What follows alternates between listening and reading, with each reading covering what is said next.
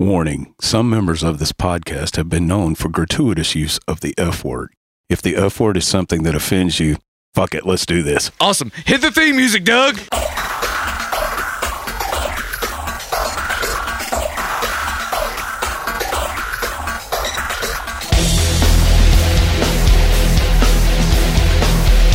Greetings to all you seriously sad Secret Santas out there. And uh, welcome to another rant. It is uh, December the 21st, I believe.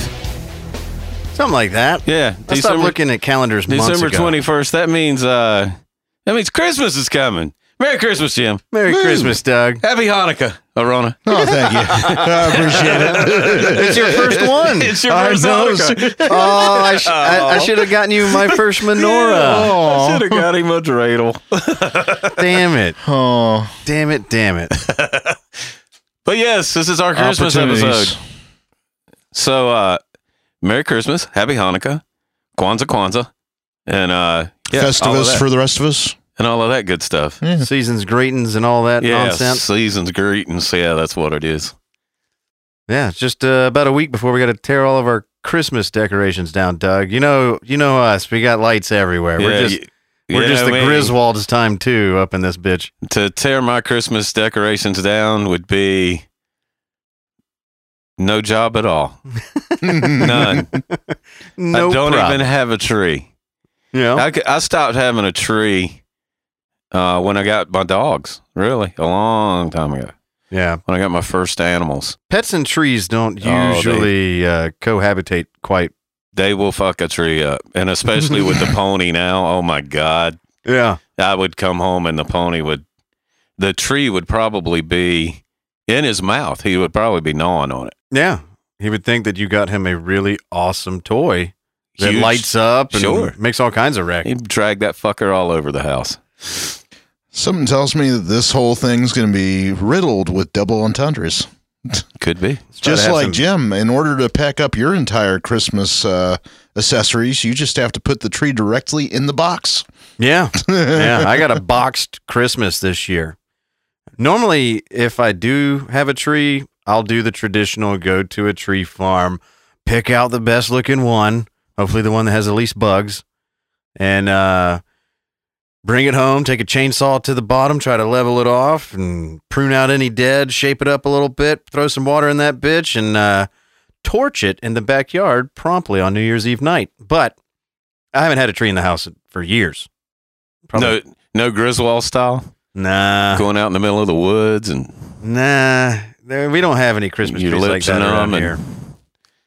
But no, I used to do the real tree thing because I liked how it made the house smell, and every year it was different. It was unique. But really, if I'm being honest with you guys in the room and the listeners, I only wanted a real tree because you could burn it and start a bonfire.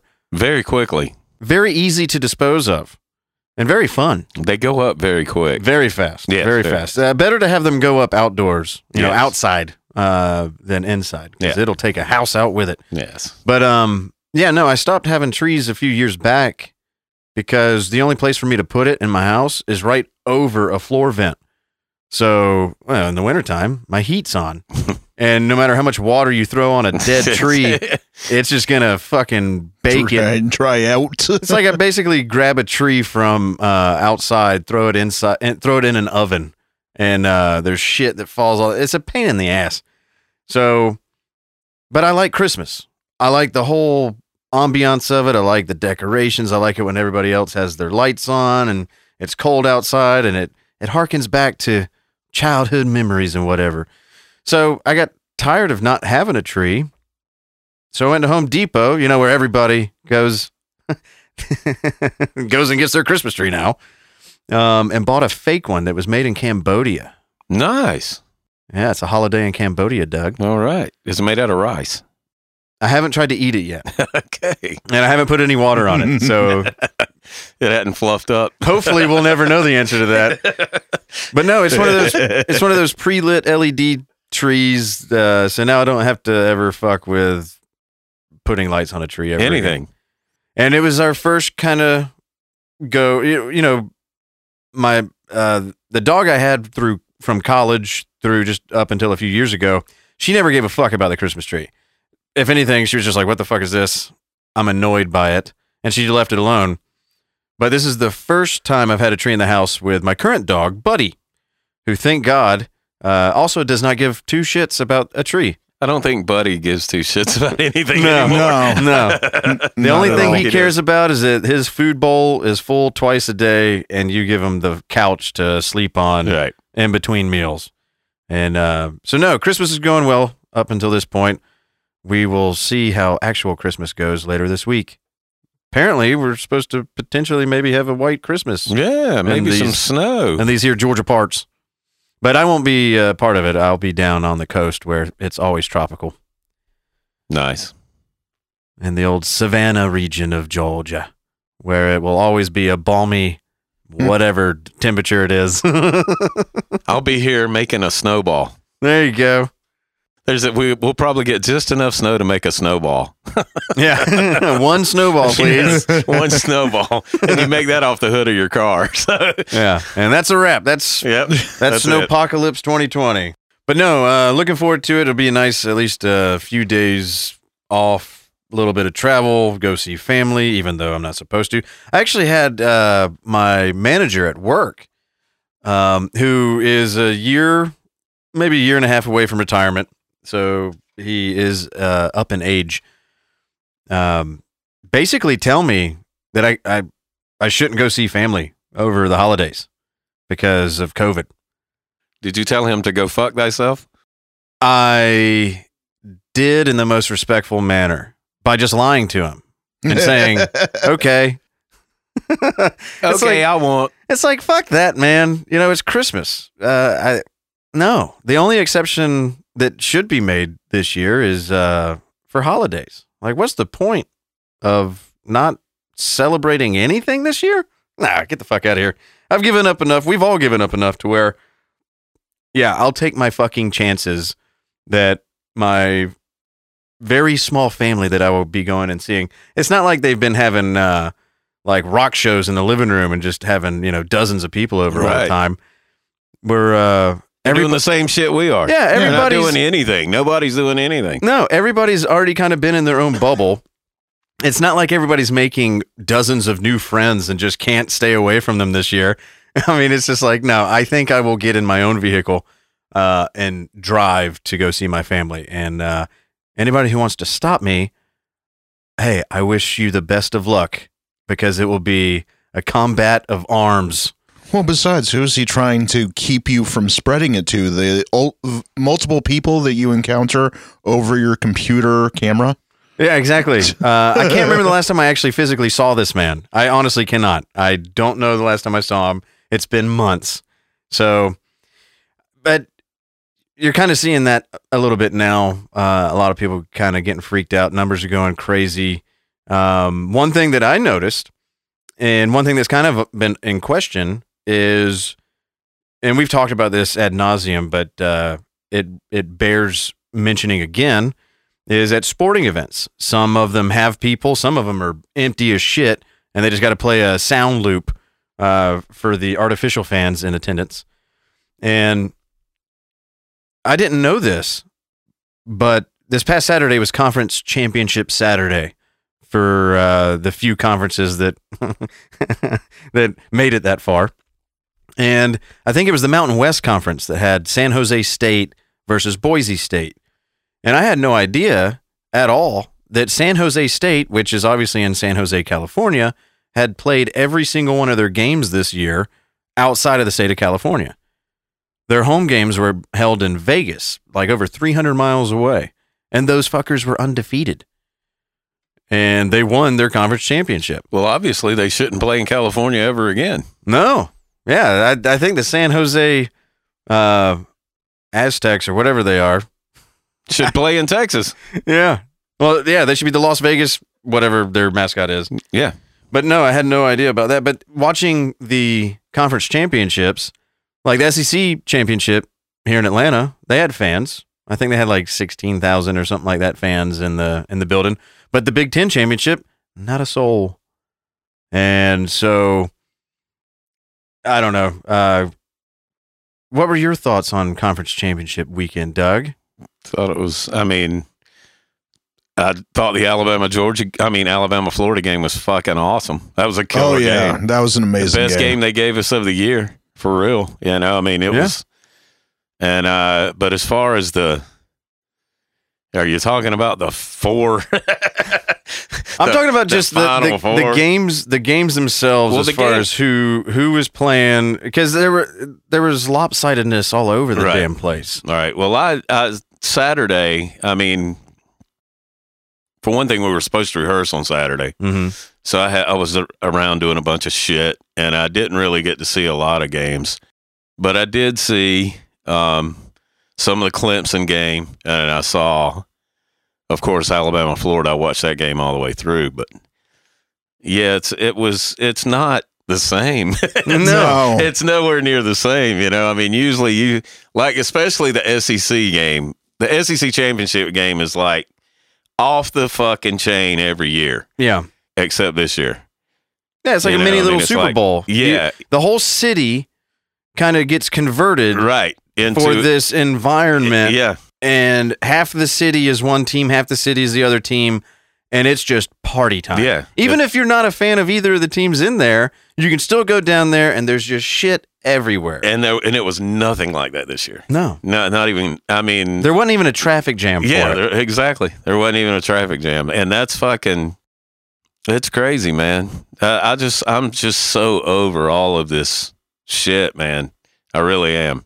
I am over it. Well, I was Mhm. glad that even because of all of these restrictions and whatnot, that you that we were able to get a good game in the SEC championship. Yeah, yeah. it was the best game of the year. Yeah, it's, it's a great game. I think Florida surprised everybody that they actually made it that close. I think the final score was 52 to 46. Yeah, something like that. which yeah. is just unheard of for SEC. But the other games, you had the ACC championship with Notre Dame losing terribly to Clemson, so bad that some might say uh, they should be out of contention for the playoff. We'll get to that in a minute. And then the other big game was Ohio State versus Northwestern in the Big Ten championship, where Arona and I watched pretty much that entire game. Yeah. And other than Northwestern pulling a Northwestern and Mhm. basically losing the game for Ohio State, Ohio State looked like shit. Well, I you know I've been saying that the whole year, man. They're not. Ohio State's not that great of a team. No. Somebody's about to find out too. a lot of people and- are about to find And out. there's no excuse. There's not a single fucking excuse for how bad Ohio State is. And if if you're immediately jumping to, well, Jim, COVID, everybody had to play with the COVID restrictions. Everybody had the the fucked up schedules, games getting postponed, you know, players on their team coming down positive with it. But of the other three teams that are in the playoff, that being Alabama, Notre or Notre Dame and Clemson, Ohio State's by far the shittiest one. Yeah. Because I didn't know this until I started looking into it, but Ohio State only played in back to back weeks one time this year. and they haven't played anybody really. no, They haven't. no, No, no, no one like they would meet in the playoffs. I mean, no. you know, Alabama. Hit, fuck, Notre Dame will beat them. Notre Dame beat the shit out of Ohio State. So it came out yesterday. Today Sorry, being Ohio State. today being mm-hmm. today being Monday, it was released yesterday in a far too long television program of the reveal, the playoff reveal. It, it lasted for like eight hours. It was fucking terrible. Anyway, the playoffs have been established. You have number one Alabama facing off against number four Notre Dame in the Rose Bowl.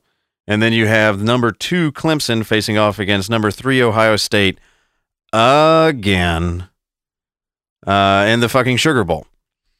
And there's a lot of arguments going on right now around the current play playoff format just isn't working.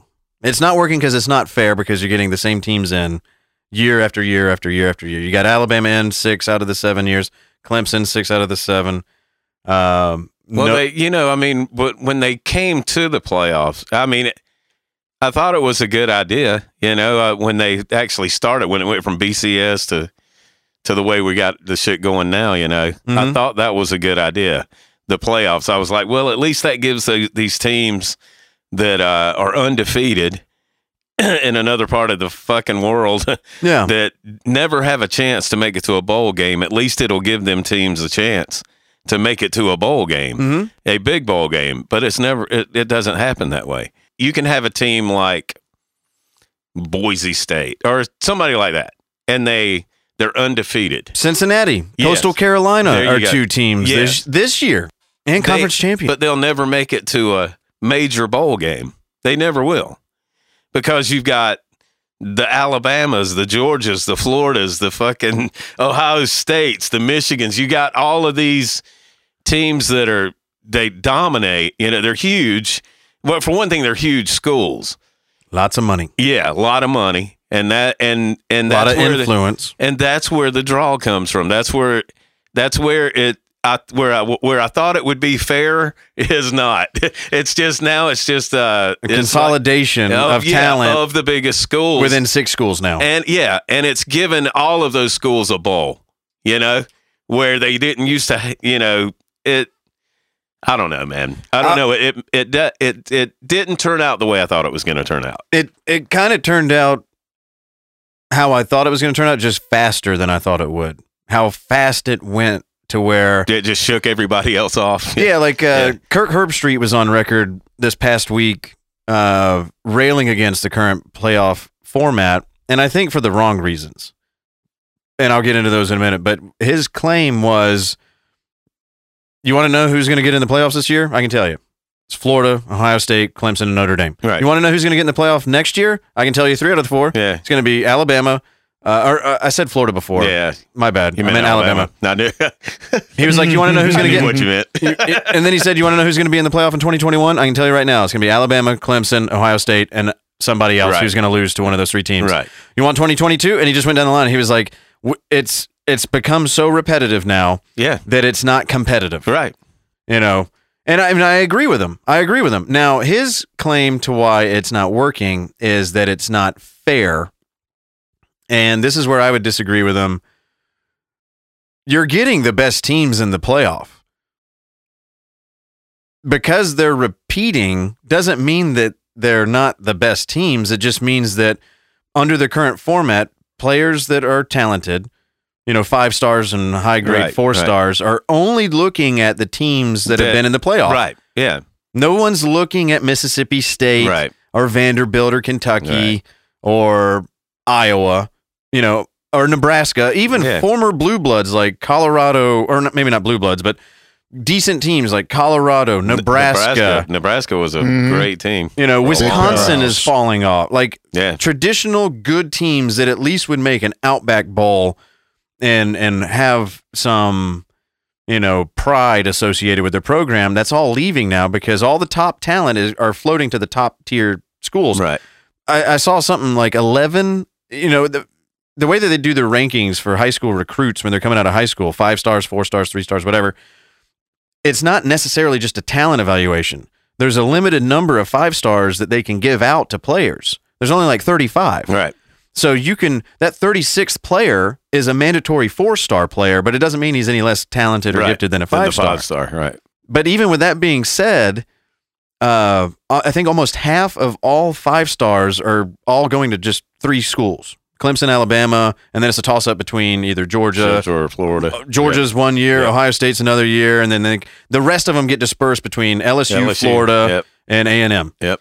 But they're all consolidated in three conferences, um, which are not the Pac-12 or even the Big 12. Right, right. And, you know, we've said this SEC's the best football in college.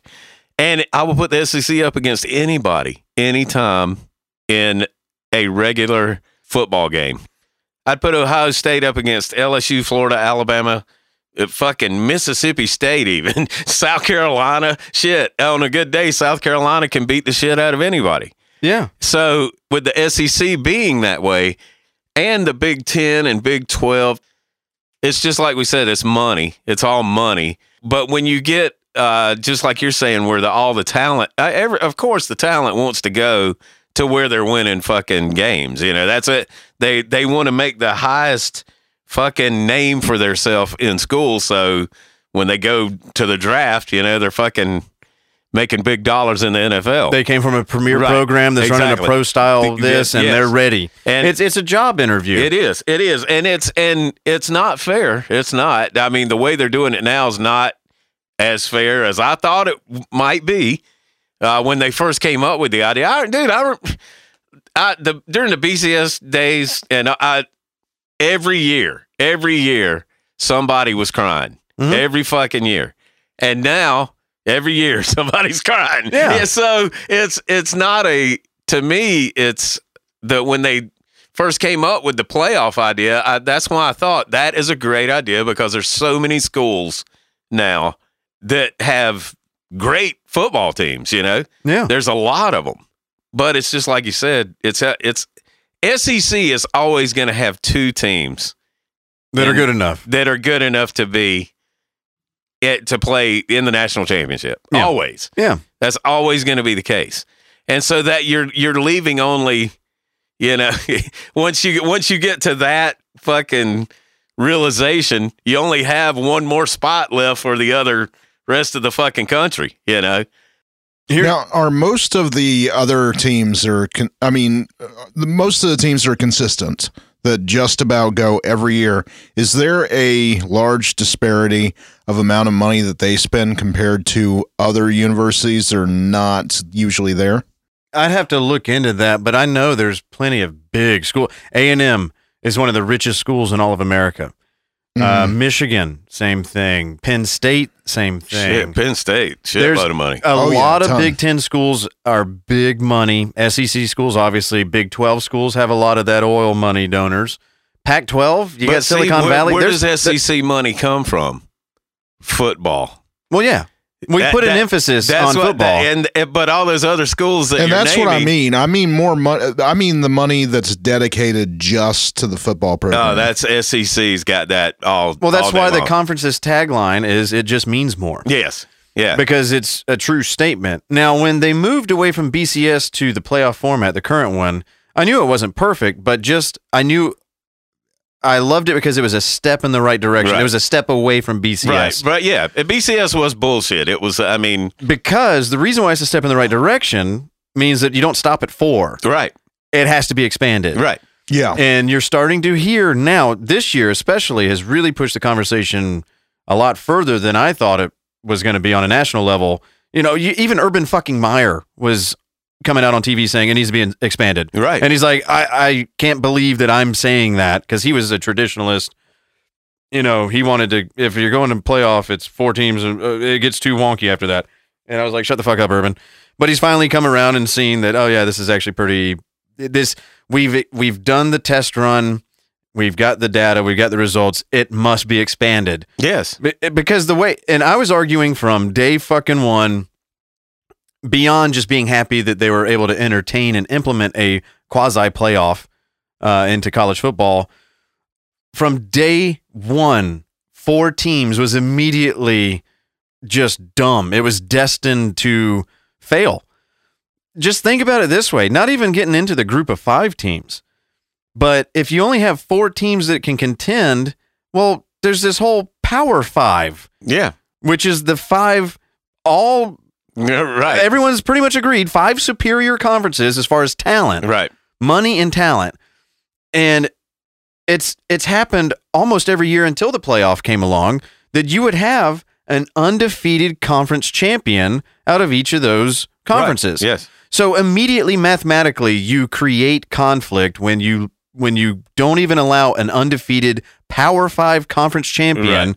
The opportunity to play for a national championship. Right, yeah. The whole idea of the playoff was to make it a more fair entry point to have a more competitive way of determining a national champion. And so getting away from BCS and going to a playoff format was a step in the right direction, but they didn't go far Right. enough. right. So just Yeah, I agree with that. so just out of mathematic, you know, uh, restrictions alone, four was already destined to not last long. Right, Not to mention, they now have seen how much money they get from the playoff games. Money talks. So again, SEC, big money, Big Ten, big money. You you're leaving out this year Texas A&M, Florida. Uh, maybe not any Big Ten schools this year. Right. Uh, in fact, I think there's one too many in the playoff. Right. Oh yeah. But there, you could fill out a six team or even an eight team playoff and have it be very competitive. Yeah. Hell, you could go 16 this year. And I'm, I'm going to read off a, uh, a bracket. Well, ten would be cool. You know, you you talk about the Power Five to make it a ten team playoff.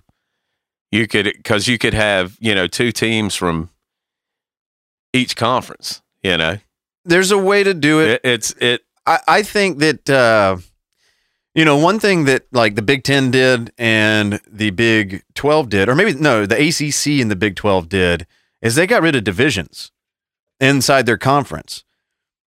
So when it came time for their conference championship, they wanted the two best teams in the conference to play. Right. And That's a- the way it should be. yeah, Yeah. I agree. I agree.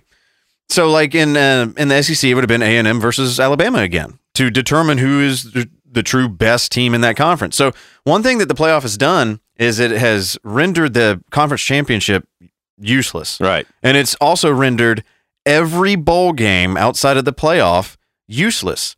The amount of players that opt out now, uh, I think Josh Allen was the first one to do it from a major school where he was like, I'm getting ready for the NFL. I'm not going to go play with my team Right. in the bowl game because it, it it's now made it so that if you don't make it into the playoff, then there's nothing to play for.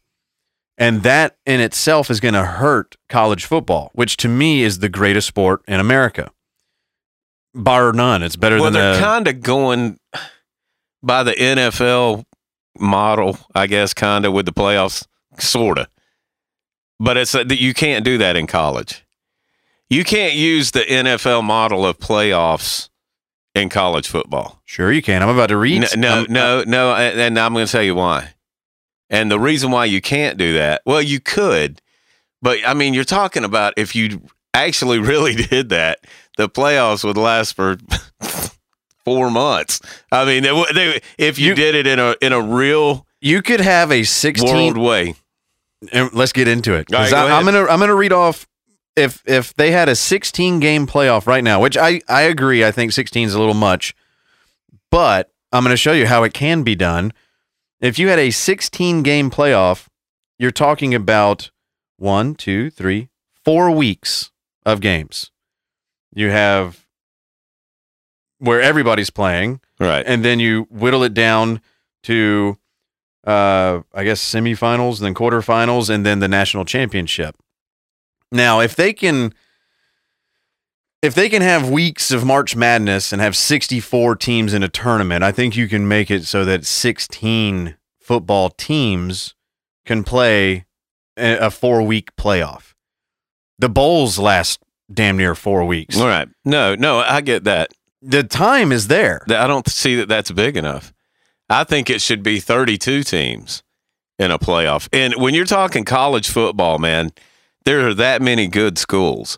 I'm not. But- I'm not opposed to that. But what I'm saying is to get from four teams to 16 would be to better. 32, Yeah. you're gonna you're gonna cross the 16 bridge No, well I know- before yeah, they get to that point. You're right. Hmm. They're not gonna jump to fo- from four to 32. Right. I'm just They're- saying they're likely there's so not gonna- many schools that that They're you know, likely only gonna jump from four to eight. eight. Yes, that's probably Now, I'm agreeing with you that I think that it needs to be expanded to at least 16 because I mean, right now this year you got f- five undefeated teams. right. And and half of those played very short seasons. So Right. who knows? You might have ended up with less. And traditionally, that's about what it's been. Uh, you'll have the anomaly, Yeah. you know, the anomaly year where you got seven. But here's here's what it would look like if we had a 16 game playoff currently with the rankings as they are based on the end of this season. You would have Alabama facing off against BYU. Hmm. You'd that's have that's fair. Yeah. one versus 16. Yep. yep. Then you would have Clemson facing off against 15th ranked Iowa. Then you would have the number three Ohio State Buckeyes uh, rematching against Northwestern. Eh. See, that's where Northwestern should have dropped because they lost the Big Ten championship. So Right. it would it would also place a lot more importance on ranking as far as how you perform in a conference Yeah. championship. Yeah. You they didn't move at all. Yeah. Uh, Yeah. So that would have that would naturally get taken care of Yeah. if you actually had a A playoff, that playoff to go into. Yes. Then you would have Notre Dame versus North Carolina. You would have Texas A&M versus Coastal Carolina. Tell me that wouldn't be a Yeah. fucking awesome game. yeah, there you go. There you go. Then you would have six ranked Oklahoma going up against 11 ranked Indiana, who's having the best year in over 35 years. That would be a fucking good game. Then you would have number seven Florida versus number 10 Iowa State. That could be fun. I don't know. Uh, then you would have number eight Cincinnati versus number nine Georgia, which is what we are getting in the Peach Bowl this year. But Right. again, but that would be a playoff game. Um, and then after that, no, that's all of them. So Eight games. yeah, it would. But immediately with something on the line, and most of those matchups are fucking awesome. I mean, shit, that's kind of what you're getting already with Florida versus Oklahoma in the Cotton Bowl. Just have that be something that could propel Yeah. them into play uh, uh, an A and M, and that a would just that would create You know? greater competition throughout the rest of the season anyways because it gives you something more to fight for Yeah, and and it makes it so that the talent can will naturally be more dispersed, at least amongst twenty eight or thirty schools instead Right. of six. Right. because players will then go to schools that might that, that they might actually truly want to go to for geographical reasons Right. or whatever Yeah. Yep. because there's an actual path for them to get in there. Yep. Now, the the list that I just read out, teams that you know are never going to get into the top 4 are in here. Like Indiana, Northwestern, uh fucking Coastal Carolina, Cincinnati, BYU Yeah. Right. You you take care of those teams that currently don't have a path at all, and you at least give them an opportunity to have it Right. determined on the field. Right. So that way you you get the conference champions in there. You make the conference championship mean something again. You have the at larges in there. You have the out of nowhere undefeated. Now, a team like San Jose State that went undefeated had to play all their games outside of their state and and they still won. They're 20 they're ranked 22 this year. But just like Boise State and UCF and all these other schools that had to they had to put together a few years showing that they could be consistent and then they were elevated to Boise State playing in the Fiesta Bowl. Right. Right. UCF playing in um, the the Peach Bowl against Auburn. You know, you you end up getting rewarded. Like this year, you might not just immediately go in, but if you're able to do it again, boom, you're fucking you're you're at the table, man. You could propel your your school for the next two decades with something like that. I don't know. I mean, I love football. I'm not saying that we need to get rid of the playoff. I'm saying we need to expand the fuck out of the playoff yeah definitely I agree completely.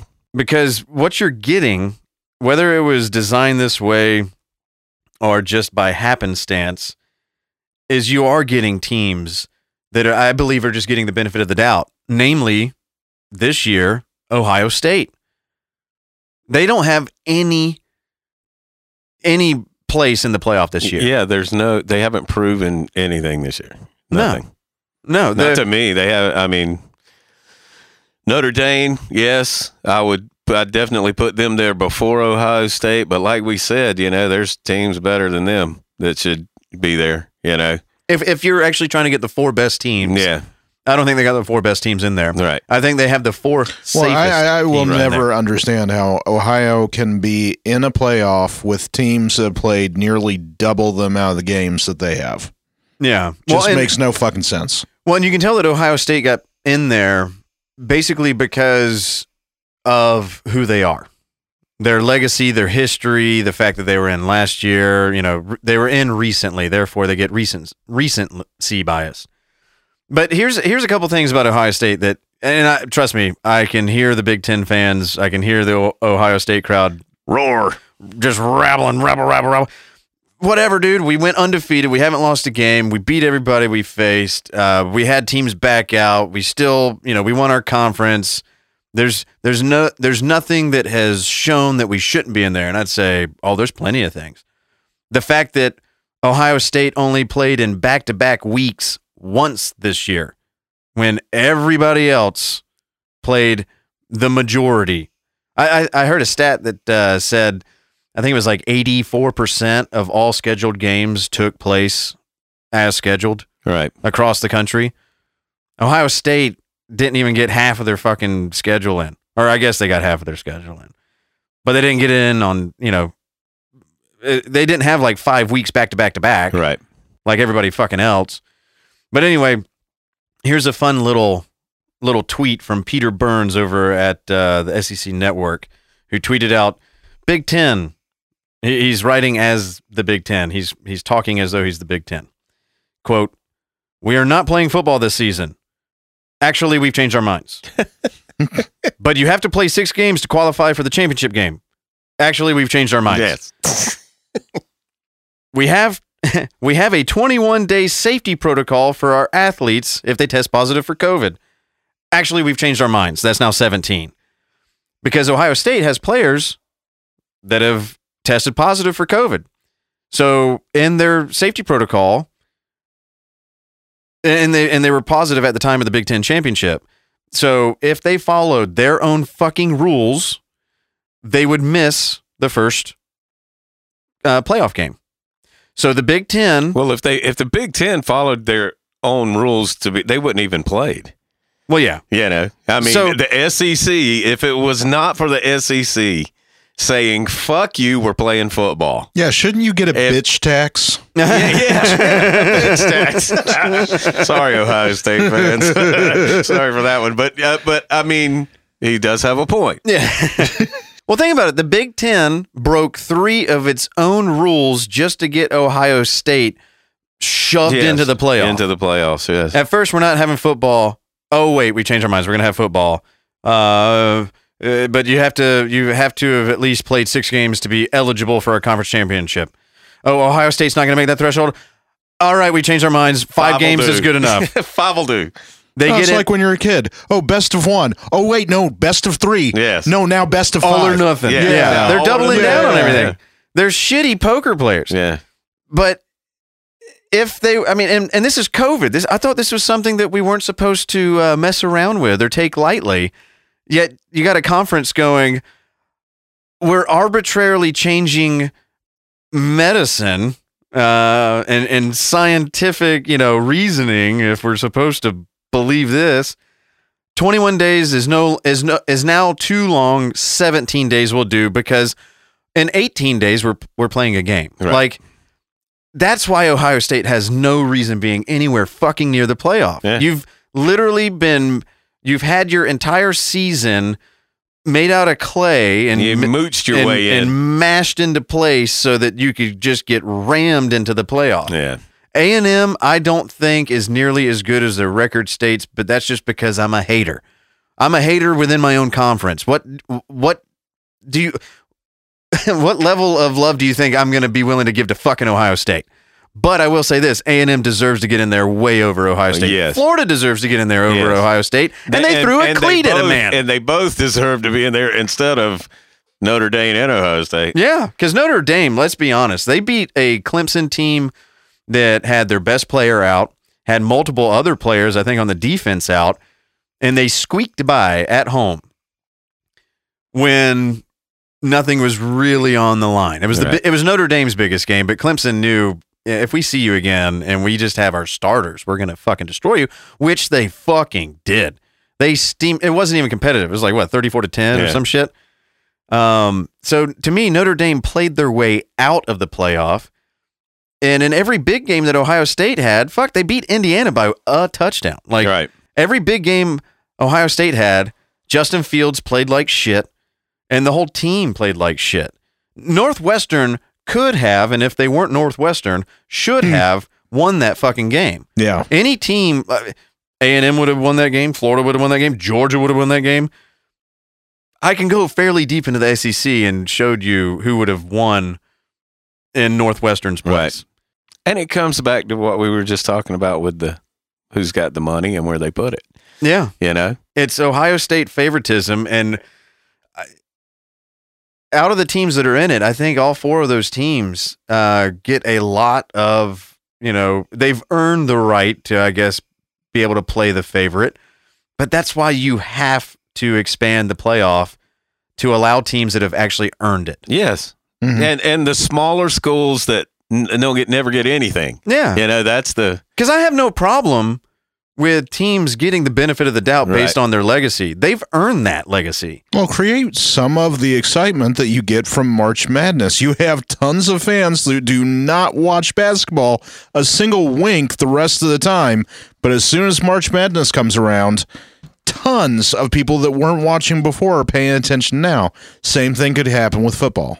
Well, yeah, and everybody watches in March. Um, if you watch at all, you're watching in March because you want to see the Cinderella story. Mm-hmm. Because when they happen, even if they don't make it all the way, even if the if a uh, 14th, 15th, or 16th ranked team wins anything, it's the greatest moment in sports that right, year Right. because it, ev- America still loves an underdog story, and you don't have a single fucking underdog in this playoff. And what is it? The Sweet 16. Exactly, and that's what. And let's be honest, the Sweet 16 is when uh, March Madness really starts to get interesting. Everything before that doesn't even have a clever fucking name. Right. Um, so I say start with the Sweet 16 in football, and if it turns out to be a wild success, then I would follow the business and expand it uh, one step further to 32. Yeah. But to me, if See, 32, this is what 32 does is it brings in all of, like I was saying, all of the, uh, cause you got, you know, dude, you got Baylor, you got Rutgers, you got, uh, Boston College, you got all these teams that can be good, yeah, have been before, you know, yeah, that can get on a roll and and and have a really fucking killer team. And when you're looking at the top, you know, now I know 16, yes, that would go a long way, but the top 32, if you went from number 1 to number 32, yeah, played them out, it would give a lot more of the schools, especially in the Northwest.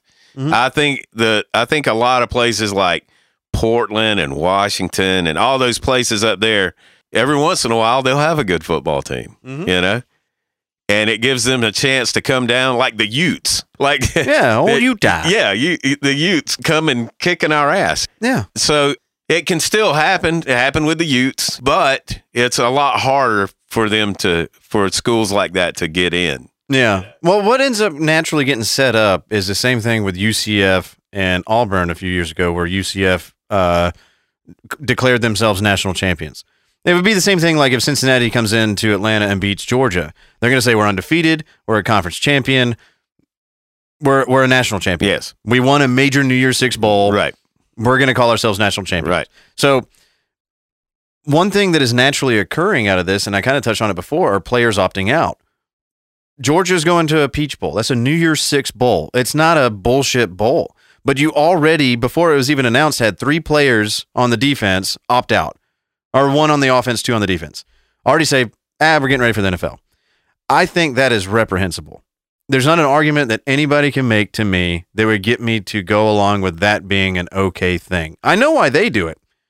I just don't agree with it. You're you're quitting. You are by Yeah. definition, you are quitting on your fucking team. Yes, There's still a game to play. yes, And I think if I was NCAA, I would immediately open it up to 16 teams in the playoff.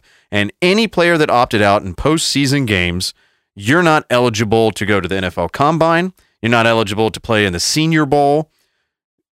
In order to get access to those privileges, you have to finish your games. yeah. Postseason, yeah, Postseason Yeah. is still part of the season. yeah, yeah.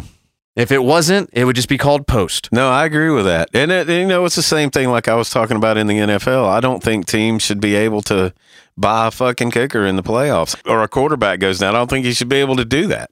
I think the team you start with is a team you end with, Yeah. for better for worse. Yeah. I mean, the college if I was in charge of college football, that's what I would do. I would say you're you're not quitting on your fucking team. You're like, "Oh, but I could get injured." Yeah, you could get injured trying out for the combine. You can get injured practicing for the senior bowl. You can get injured walking out of your fucking apartment. If you're trying out for the NFL, injury is part of it, baby. You got to fucking deal with it. I'm sorry. You- You're entering into a very violent field. And if one game because you can't go win it all doesn't matter, then I don't want you on my fucking team.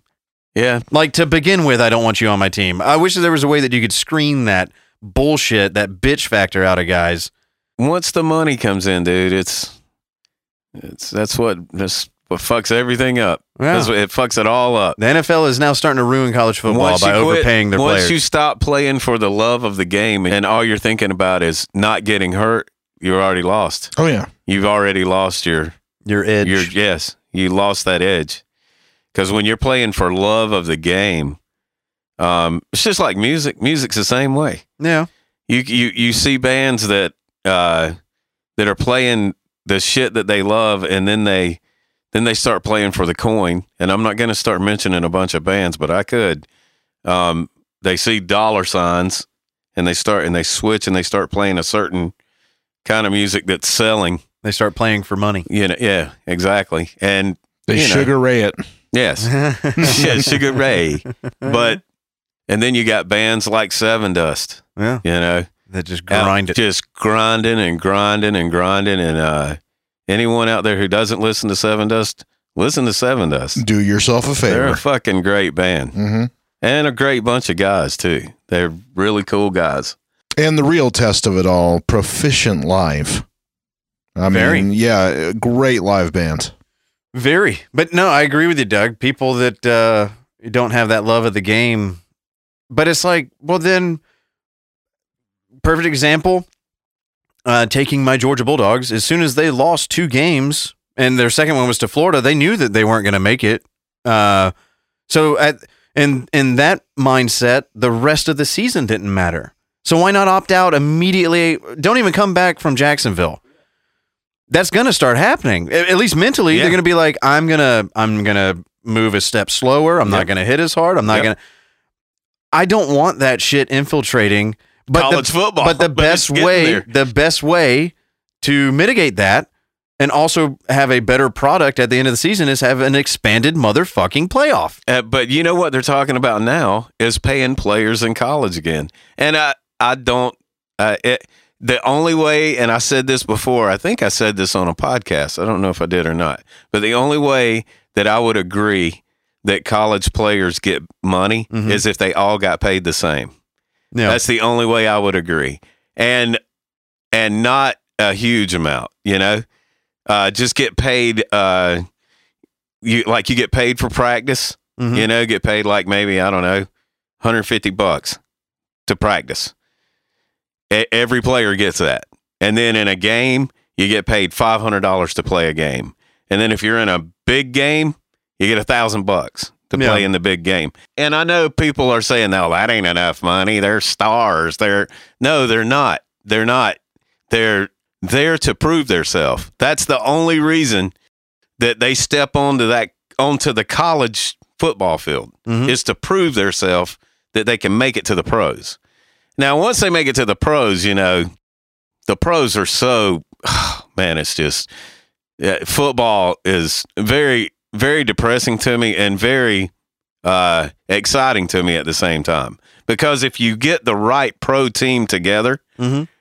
it's magic. It's fucking magic It is fun. they're fun to watch. You know, like like my fins, man, my Dolphins. I cannot wait to see next year. I'm I'm fucking Mhm. I'm so excited. I'm more excited for the Dolphins than I have been since Marino left. Yeah, That is is they're on they're on a good trajectory. no fucking shit. And uh and then and and I felt the same way about the Falcons like six years ago, five six years ago, when their defense was just fucking 2016. holy shit, Yeah, four years just ago. killer fucking defense. And, I don't know, guys. The Jets are certainly knocking on all cylinders. but, but college ball is like that all the time. You know what I'm saying? Yeah. Uh, like pro ball, you have to get the right team together to have that magic. College football, it can happen any fucking time. It can happen at any time. And the bigger schools, it happens regularly. You know, you like it's because they're getting all the talent, but they're not worried about their self getting hurt or anything like that. And that's the thing about Miami right now. Miami is the youngest team in the NFL. Mhm. So those guys are trying to prove something. If you can hold on to them. yes, yes. If they That's the problem with NFL. Yes, is that you can go from the Super Bowl to drafting first Right. within three years. Yes, yes. There- There's too much parity in the NFL, and that's It- why I hate the NFL. right. College football, you kind of see the teams right. There's actually teams that rise over three to four years, Yes. and you can see it because in college you can get 23 players a year. Right. You can you can change the the the trajectory. Like like with Alabama's and Georgia's who are dra- uh, not drafting but recruiting in the top five, top three consistently. Right. Those players that Alabama got this year and Georgia got this year, we won't see for another year Yeah. or two. Yeah. Eh, they're they're in the the cupboard. They're in the they're in the waiting. You know, they're just waiting their time. They're in the queue.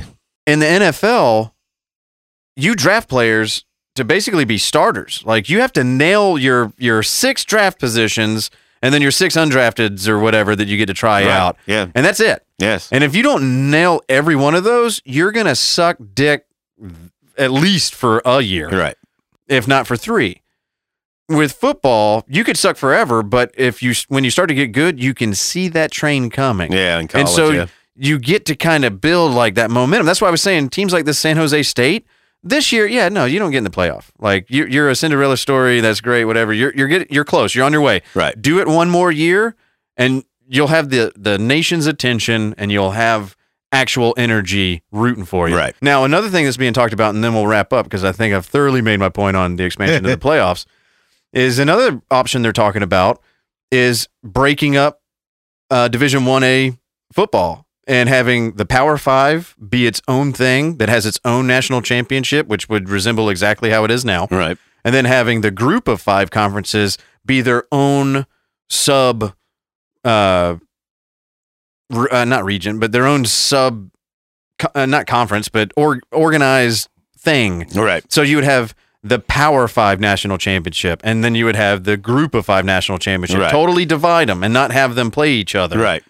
uh, outside of just arbitrary bowl games, I guess. But uh, see, I'm not on board with that. I don't want that because the question will forever be, oh, could could you know? Because it would be Cincinnati versus Coastal Carolina this year in the Group of Five Natty. And if Cincinnati wins that and they've been undefeated and they have a top five defense and a whatever offense, the question's always going to loom. But how would they look against an Alabama or a Clemson? So that's why I'm against that setup entirely. Right. That's further division. The whole reason why you're against what we have now is because there's division. Right. Why Right. further divide it? Just expand it. Yeah. It's already in front of you. Look at basketball. So uh, we've hammered that thing into the fucking ground. Oh, I'm glad we're gonna, you know, go from division there to division everywhere else. That's what we do here. More ranting coming at you. It is a rant. But one thing I will say that has has affected every every corner of our uh, culture, including football, is this goddamn COVID thing, man. Like, uh, I guess okay, I'm not totally done, but like the Rose Bowl this year, Alabama versus Notre Dame is being played. It's a Rose Bowl game, but it's not being played at the Rose Bowl. It's being played at Dallas, where the Cowboys play, because of COVID restrictions. California's locked down harder than fuck. No football. No, No. even though the vaccine's here. None. Like, remember when it was? It started out as 15 days to slow the spread. Then, well, now we just have to show a a, a like a Flatten the curve. flatten the curve, uh, no increase Right. in deaths. Just have to flatten the curve. and then we did that. It was like, oh well, we, we can't overwhelm the hospitals. Okay, we didn't do that. We got to see a decline in cases and deaths. Okay, we did that.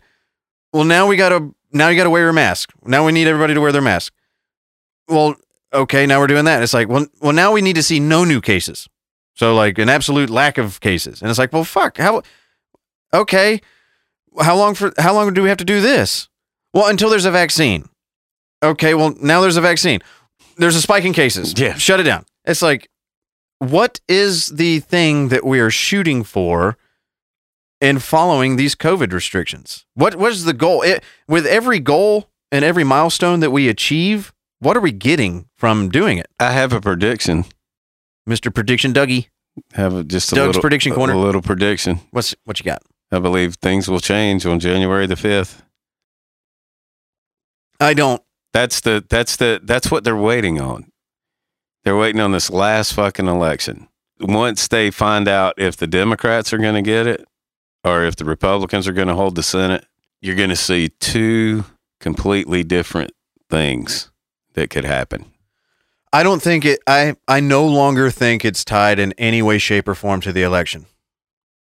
I I think because remember everybody was saying COVID dies November fourth, and for a minute I thought that I thought that this was just strictly uh, about the election.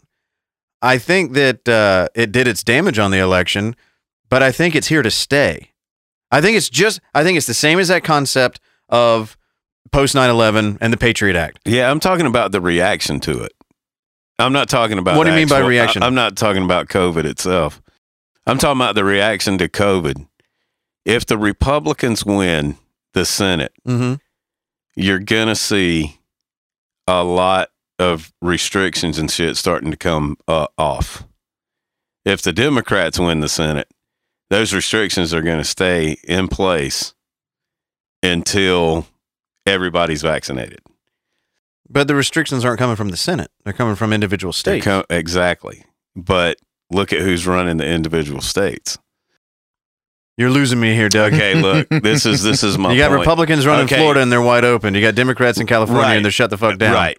And that's my point. If the Democrats win the Senate, then California has no reason to stop anything that they're doing right now. If the Republicans win the Senate, Except the bankruptcy of their state. right, right. if the Republicans win the Senate, I think you're going to see California shit start opening up very quickly, extremely. Why, quick. why, why would that play any because effect on it? because it's the next it's the next four years, man. That's what they're trying to set up right now. It, it we're going into post COVID, Well, it- it'd be probably the uh, next post COVID. the next two years. Well, yeah, no, what, yeah, whatever. But it, they're setting up. This is what the setup is. I believe this. The setup is to make the Democrats look like the heroes of everybody. They're going to save us all. And then when the economy opens back up, it's going to be just fucking gangbusters. And the Democrats did that for you. If the Republicans win the Senate, the Democrats can't do that. And they know they can't do that. And shit will start opening back up. That's just the way I see it. And So you're saying no matter what happens, the Democrats are going to open it back up because they want to look like the saviors. no, no, no. What I'm saying is, is if the Democrats take the Senate, Mm-hmm. the restrictions are going to stay until everybody is vaccinated. The restrictions are good. They probably even get even rougher in some places until until everybody gets a shot Mhm. or two shots. The whatever fuck. restrictions are going to stay because then- now they've ironed out a way that they can control us all and get our cooperation immediately to do so. DC is ran off of fucking money. They're, And- they're printing. Yeah, yeah. They don't need us any longer. I, no, No. they do. They still do. They need us. They need us to. if they were smart, they would realize this. they no, they need us to to keep paying our taxes and to keep you know keep shoveling shit into that fire. New And- York's figuring that out because Cuomo's begging all of his rich people, please come back. and and, and We're going to be a shithole without you. and you're gonna see if the Republicans win in Georgia, Mhm. you're gonna oh, New York will open right the fuck up. It's that's in my mind that way. I see it that way. I see it politically. You know, politically, this country is so fucked up uh, politically, and I wish everybody would just fucking get out of everybody's way. That's what that's what everybody's doing. You know, they it, Mhm. th- there's so much hate and and everybody hates the other side and, uh, that they don't realize that it's that it's the whole thing. The whole thing is what's fucking you. It's not the Democrats. It's not the Republicans. It's not. It's the fucking government. It ain't, and it's got nothing to do with party. Well, it's like it's like conjoined twins. If you shoot your other twin in the head, you are still attached to your dead twin. Yes, there's a So- saying. Yeah, you know, the left wing and the right wing belong to the same bird. Yeah. So I mean, when people people don't realize that anymore. I'd say, I would say that bird's on a suicide mission right now. Yeah. And both wings are heading straight to the ground Yes. together. Yes, Mhm. and that's And, and, if you pick up too much velocity, you can't pull the nose up before you nosedive. That's And- where I think we're going. And I, I don't think that restrictions are going to have shit to do with January 5th, only because what a lot of powerful people have realized is how much power they can yield. And up until this point, they've gotten away with it. Whatever happens in the election, I don't think is going to have any hindrance on them still wanting to wield their power the way that they have up until this point until they are m- made to fear the people who they are ruling over. I think it lies in the people's hands more than it lies in two senators in Georgia. That's just my take on it. No, I'm just talking government wise. I I'm know. talking I'm talking about the the whole rules, you know.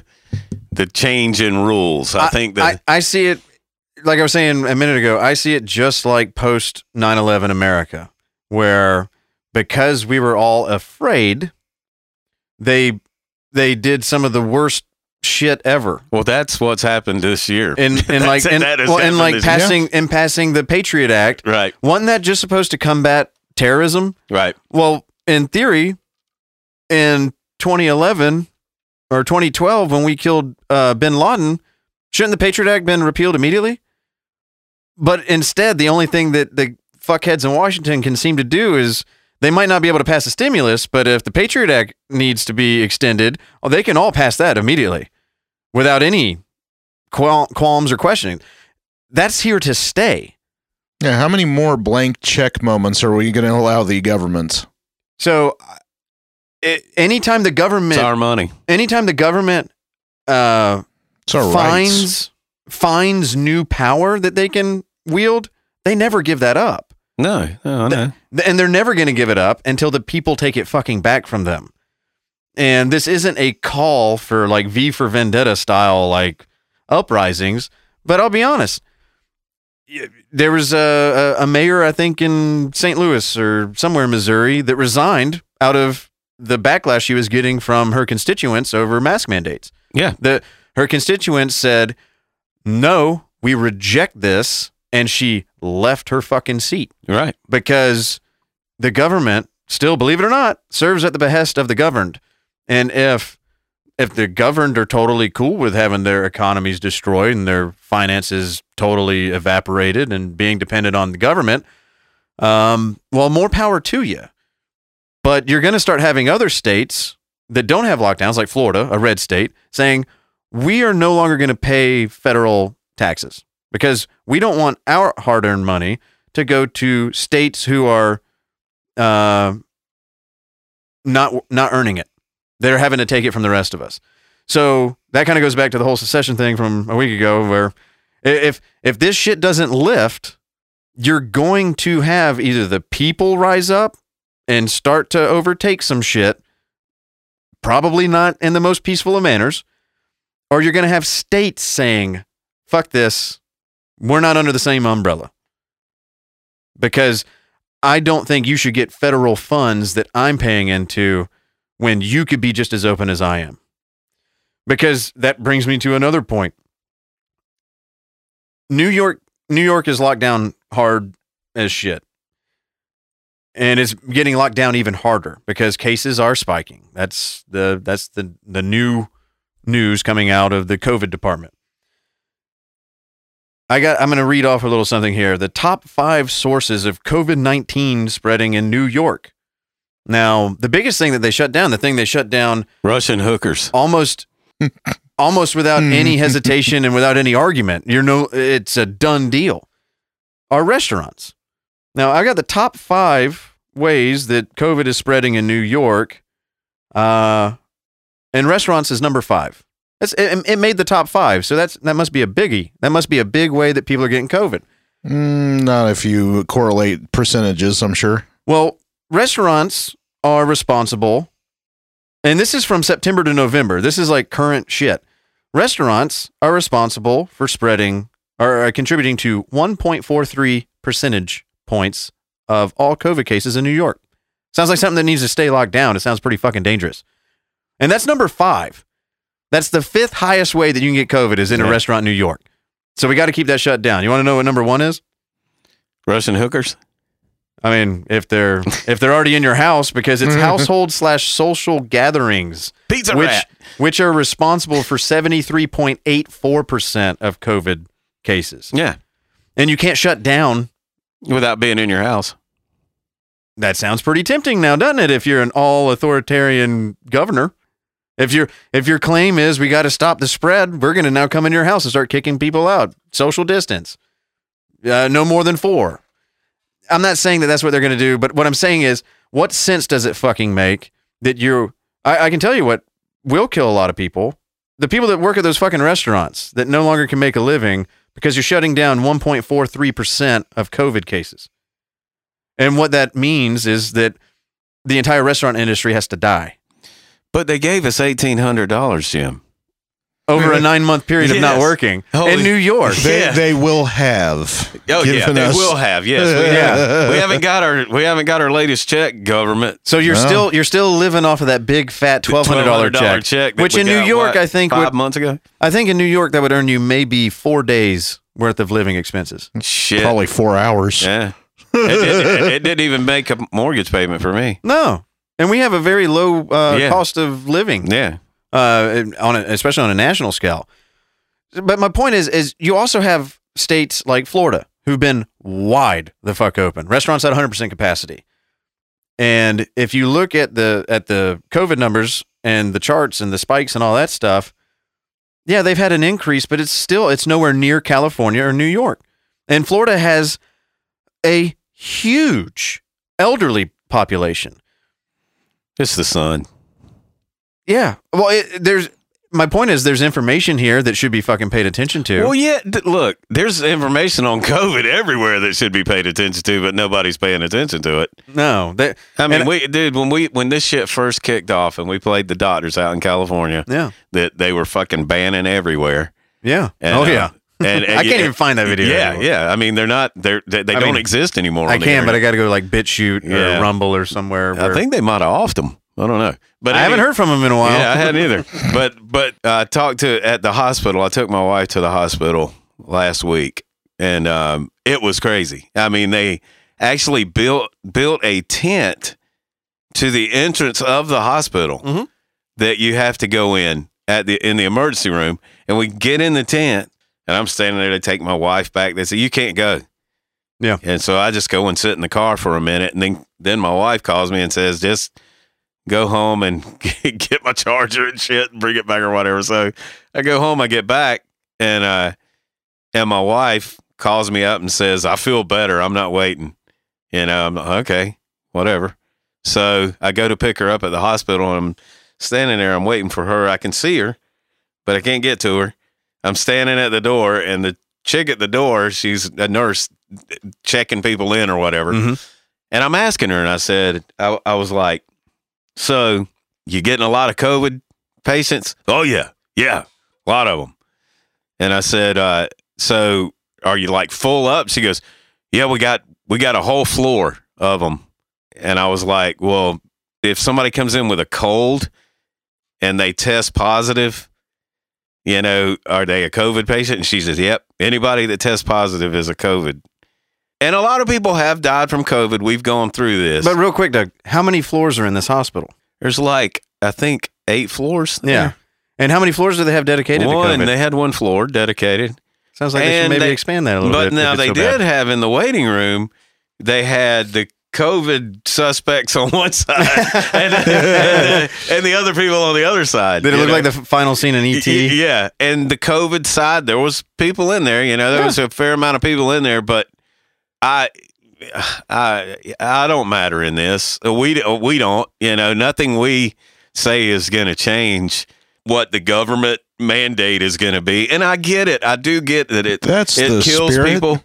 I do get that it kills people, Yeah. and and I get that uh, you know if your granny gets it, it'll probably kill her and all of that. But your granny gets hit by a bus, that'll probably kill her too. If your granny gets the flu, she's going to have a tough time, or Um, Right. pneumonia, right, or right, yeah, a number of. It turns out when you're old, a lot of things can kill you. yeah, and and with the you know the cases of the flu, I mean, uh, dude, it's you know well we went through that last week. You know, Yeah. like what twenty two cases of flu. Yeah. and you usually have what twenty thousand or Yeah, something it's like the, that. the flu's And it- going down because everyone's wearing their wearing masks and social distancing. Yeah. And it's like, oh well, then why is COVID going up? It's like because not enough people are wearing their masks and social. Right. Oh Yeah.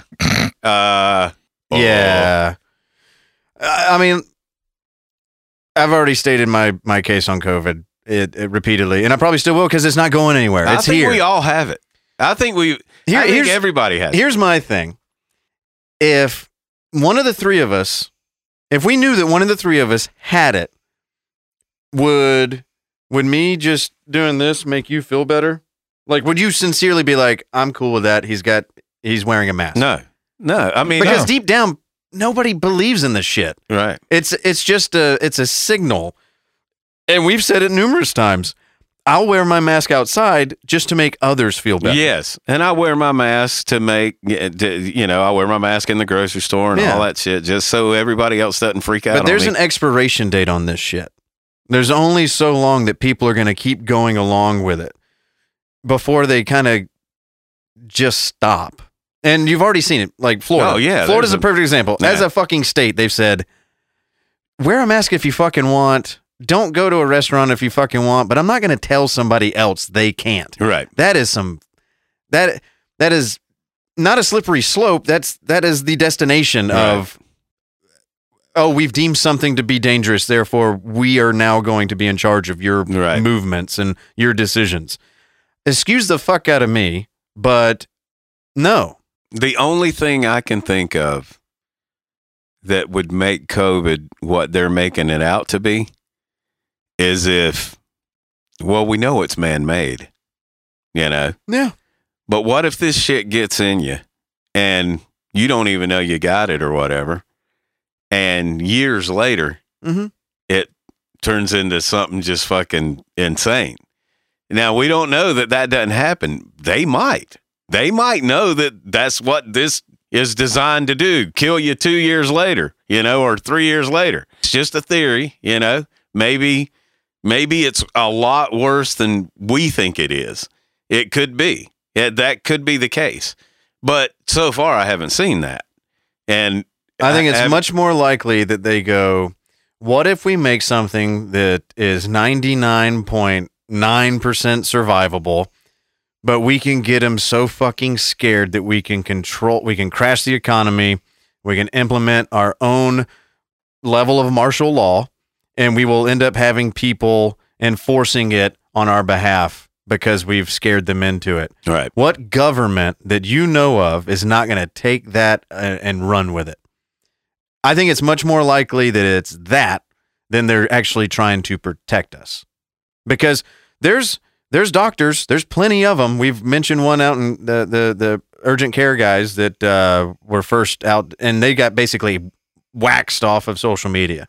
You're not allowed to hear any any points in the medical field from medical practitioners, doctors, scientists, virologists, biologists that have anything to say that goes against the level of fear that you're supposed to have with this. And that's what makes me immediately go, if you're having to argue on whether or not this is a true pandemic, it's not a fucking pandemic.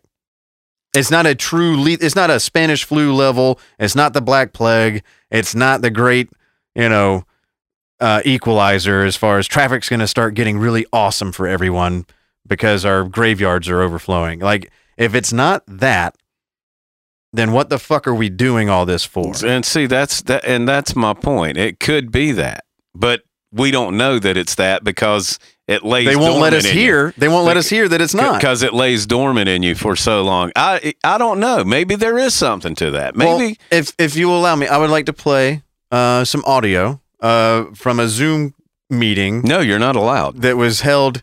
Fuck off, tyrannical government. I'm doing it anyway. You're not allowed. Hmm. um, where, I- well, this guy will tell you exactly who he is, his qualifications, and he'll just give you a quick synopsis of what he thinks. You know, I'm going about to it. tell you, I think Zoom is the one who created the virus. It's like we're not we're not getting enough market share. Hey, Yeah, Amazon, Walmart, shares are and, up. and Zoom and Charmin toilet paper are all got together, and they're like, "We'll show them." Lysol, especially boy, Lysol. Oh, yeah, no they're making a mint.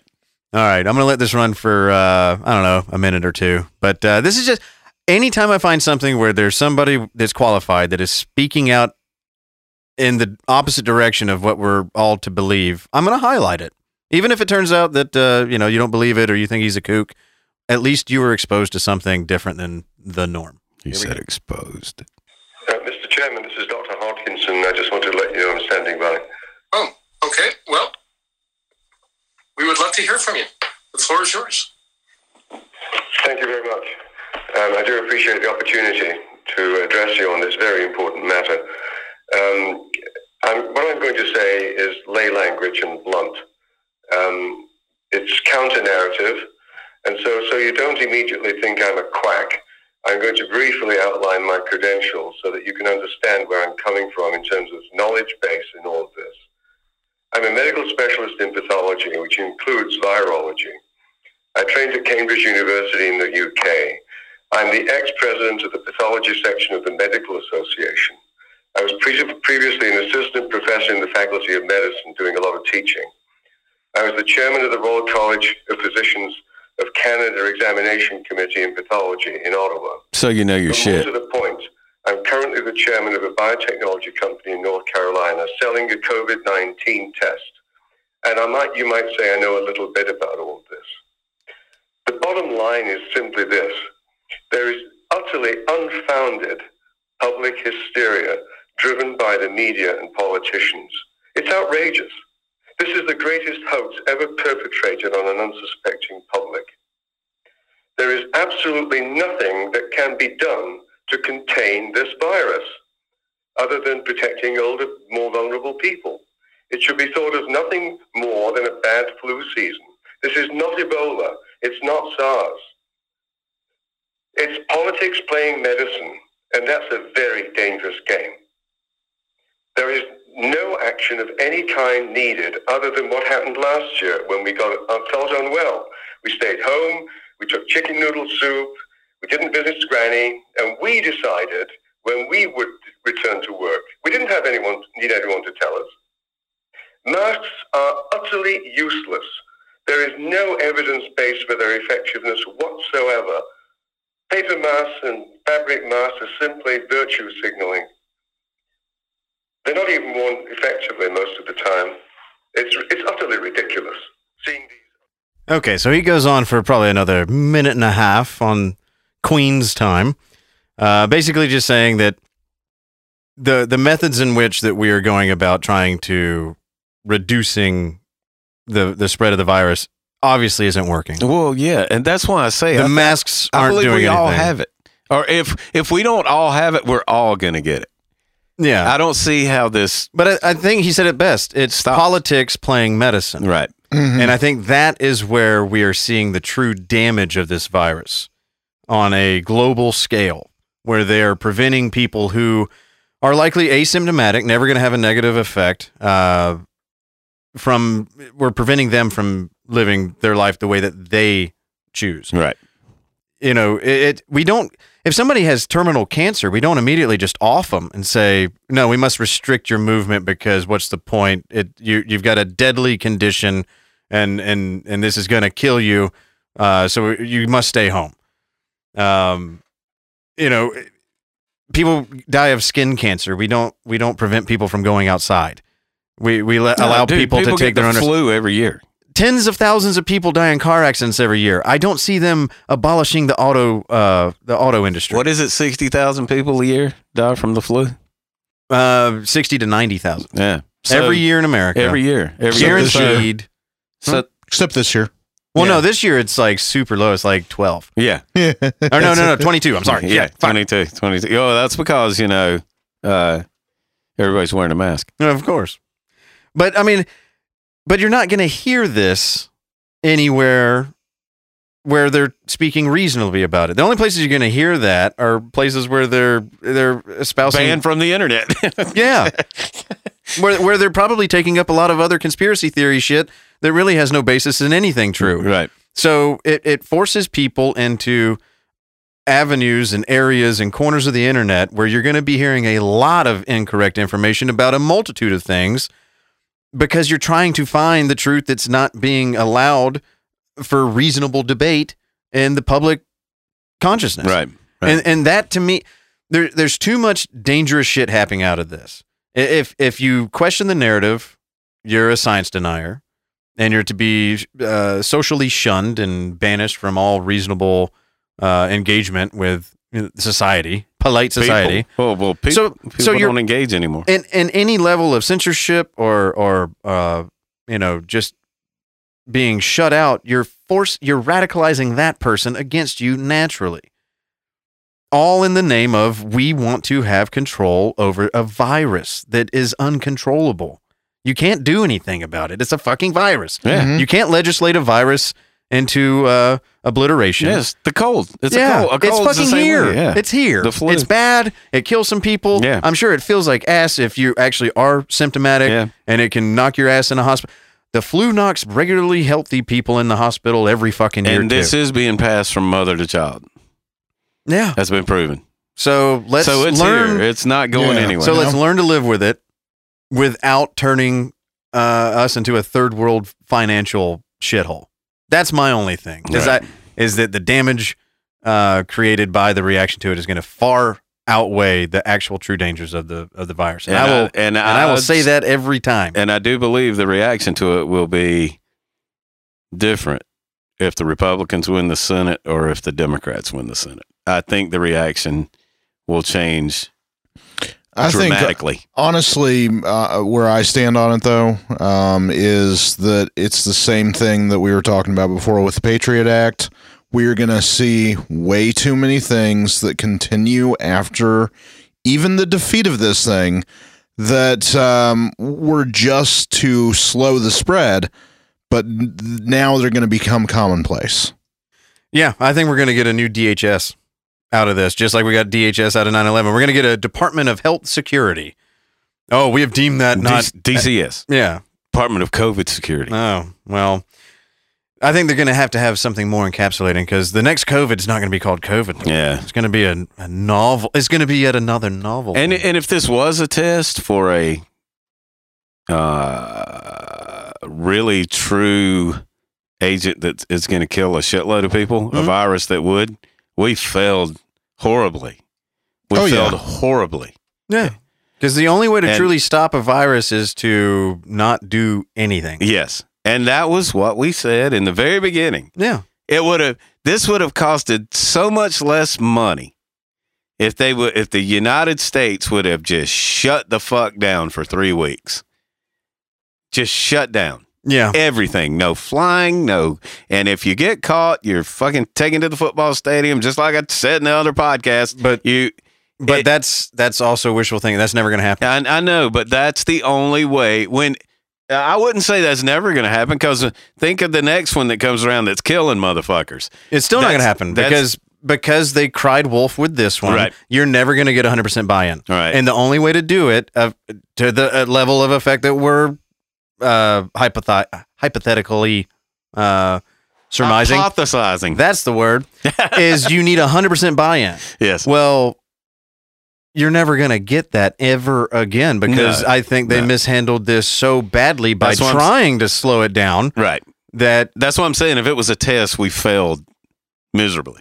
I think that China released this in order to, you know, take the legs out of the rest of their competitors and the rest of the civilized world because they have all the companies they're you know they have all the world's companies in their country they're the ones making our own fucking medicine Well, they, They- got they got Joe now. They got Joe in the White House now. So which means they'll have an easier time taking over america because Yeah, now the door is yeah. wide open yeah, he'll And- open the door and say come And on it- in Yeah, come on in. Come on in. Thanks for the money for uh for my boy. yeah Hmm. so yeah.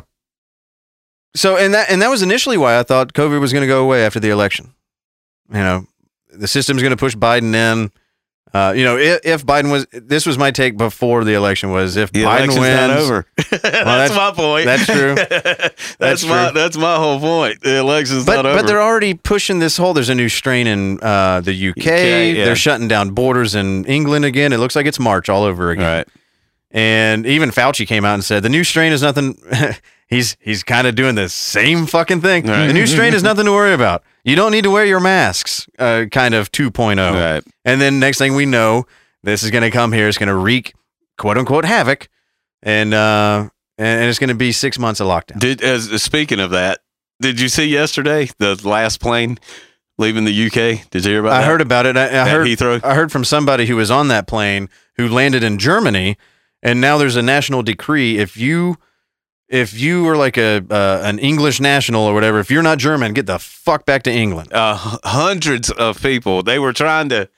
They at Heathrow. They were trying to. People were trying to get they were like busting the fucking gate trying to get on the plane because it was the last plane leaving the UK. Yeah, it's like the last helico- helicopter out of Saigon. Yeah, yeah. And that's uh, dude, that's crazy. It's fucking nuts that it's come to that. But like I said, I don't live in England. I know somebody that does. Mhm. But uh I don't know what's going on in England. All I know is what's going on here. well, here's And when I look around me in my everyday life, I mean, to be honest with you, I I wear a mask every time I go to somebody's house. But none of them are wearing a mask. None of them. well, we don't wear masks in our house. They're like, you don't have to wear that mask. That- Yeah. That's the first thing they say. I- uh, It's almost the first thing they say to me. It's like I don't know, spit in my mouth. Yeah, I wear a if you really, let me spit in yours. Let me spit in yours if you really trust Yeah. me. Spit on me. Yeah. There, there's going to be some COVID kink that comes out of this. Yeah, but but I mean that's just in everyday life. That's the that's what I see. The only time they're wearing a mask is like me and you say. It's when they're trying to make other people feel better. Yeah, but what's But- funny is is if you if you tallied up the entire crowd that you're ever around, if 98 percent of them are like, "Oh yeah, I'm not worried about it," But I mean, then it's like, then what? What the fuck are we doing? dude, when I, I mean, I was in a house. This was a couple of weeks ago when I was working uh, down in the city, and I was in a house. Then there were probably five trades in this house at one time, Mhm. and nobody was wearing a mask. None of them. And the people that lived there didn't seem to have a problem with it. You know, so Yeah. I guess that's I guess that's a Georgia thing.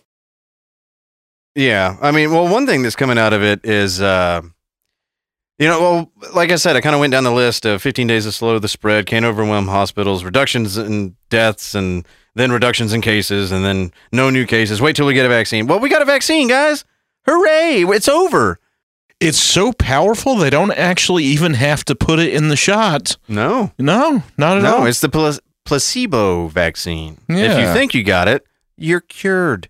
Except you're not cured. And in fact, not only that, but uh, I'm going to play one thing real quick. Even if you get the vaccine, it, it means really no change. uh, tomorrow morning, and I'm and I'm grateful for it. Um, Chuck, I just wanted to say, uh, just a follow up on what Yasmin mentioned. Uh, I- just for your viewers out there, um, I, I know one of uh, the, the individuals who we just saw getting vaccinated is planning on traveling after the second dose. I, I th- this is a source of confusion, but no, uh, this is one of the misperceptions here. Just because you get vaccinated with that second dose does not mean you should be participating in things like traveling in the middle of an out of control pandemic or that you're liberated from masks. Everything still applies until all of us get the two dose regimen. We don't think that's going to happen until June, July. But, and again, this goes back to what we just talked about, Chuck. We don't know if just getting the vaccination prevents serious illness or does it also prevent you from getting infection um, entirely, meaning you can still get infected with the virus potentially and pass it on to others. So really, really critical. Don't let your guard down just because you got vaccinated. You still might be able to get Right. infected with the virus and pass on others. So please keep that in mind. That's never going to happen. So you hear that, people? No. Don't let your guard down. Look, that's never going to happen. Don't ever let your guard down. I don't care, even if even if you've gotten the two. Because once everybody's gotten the two dose, well, now there's a new strain. Now we gotta. Now we gotta uh, accelerate another vaccine, That's and you not- gotta get locked down again. Like that's fuck not all gonna, this. That's not going to happen. That no, everyone is never going to be vaccinated. No. that's never the, o- the the only thing this turns into is a new shot to go to school. that's basically what it's going to turn into. It's going to be like or the- to get on a plane, like yeah, or to get on a plane, or if you work go for to a concert, or if you work for a major corporation, if you want to be insured, Oh, I was Right. about to say employment Yeah. is probably going if you want to retain your employee Yeah. insurance, Yes. you got to take that Gotta take government the shot, COVID shot. Yep, just And like that's- it, and you got to take the piss test too. and and you're gonna you're gonna start seeing, uh, I think, a large swath of the population that tend to be red in hue, um, revolt against that. I think you're gonna start seeing a lot more calls for privatized healthcare away from this mass employer based bullshit. I think you're gonna see a lot of companies, if it hurts their bottom dollar, if they're forcing vaccinations, once that tide turns where the money isn't there, just watch how fast this thing turns. Have you have you got a link to the shot that never was? Oh, in El Paso. Yes. Uh, yeah, I can I can get one Yeah, easily, yeah, but well- there's just no sound to it. Uh, yeah, yeah. Well, th- well, this is a video that everybody listening to. If you haven't seen this video, we'll watch post, this. we'll vi- it watch- on our Instagram. Yeah, watch this video because it's fucking hilarious. It really is. Yeah. So what even been a child, even a child could see. You know, there's nothing in that. So what they've been doing with this vaccine, uh, this this messiah like juice uh, that's been unleashed on the on the world, is they've been having all these big media grandstanding, these big reveals. Even the first shipment uh, was wheeled in by a UPS employee, and it was a photo op where it showed him opening the box, and it was like, ooh, oh, freedom in a vial. And and we're supposed to believe like this is the grand savior to save all of us. But you just heard Mr. Medical Pants on MSNBC saying, "Oh, this means nothing. Even if you get it yourself, you still have to adhere to everything." Even though they don't know that if you've already had it, that you how do you know that there's not some level of already uh, natural immunity to it? We don't know. No. So they're making they're making uh, stances and mandates and basically enforcing it as though it's law based on nothing, just a guess.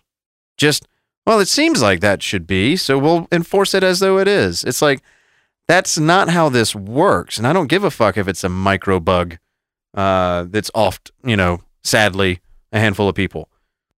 Have an update. What you got? The Bengals are beating the Steelers, man. The Steelers are starting to fall off. I think that Yeah. they, With- I think with- they've realized they've with- clinched the playoffs. So With two minutes to go, and I got the message two minutes ago, so it could be over.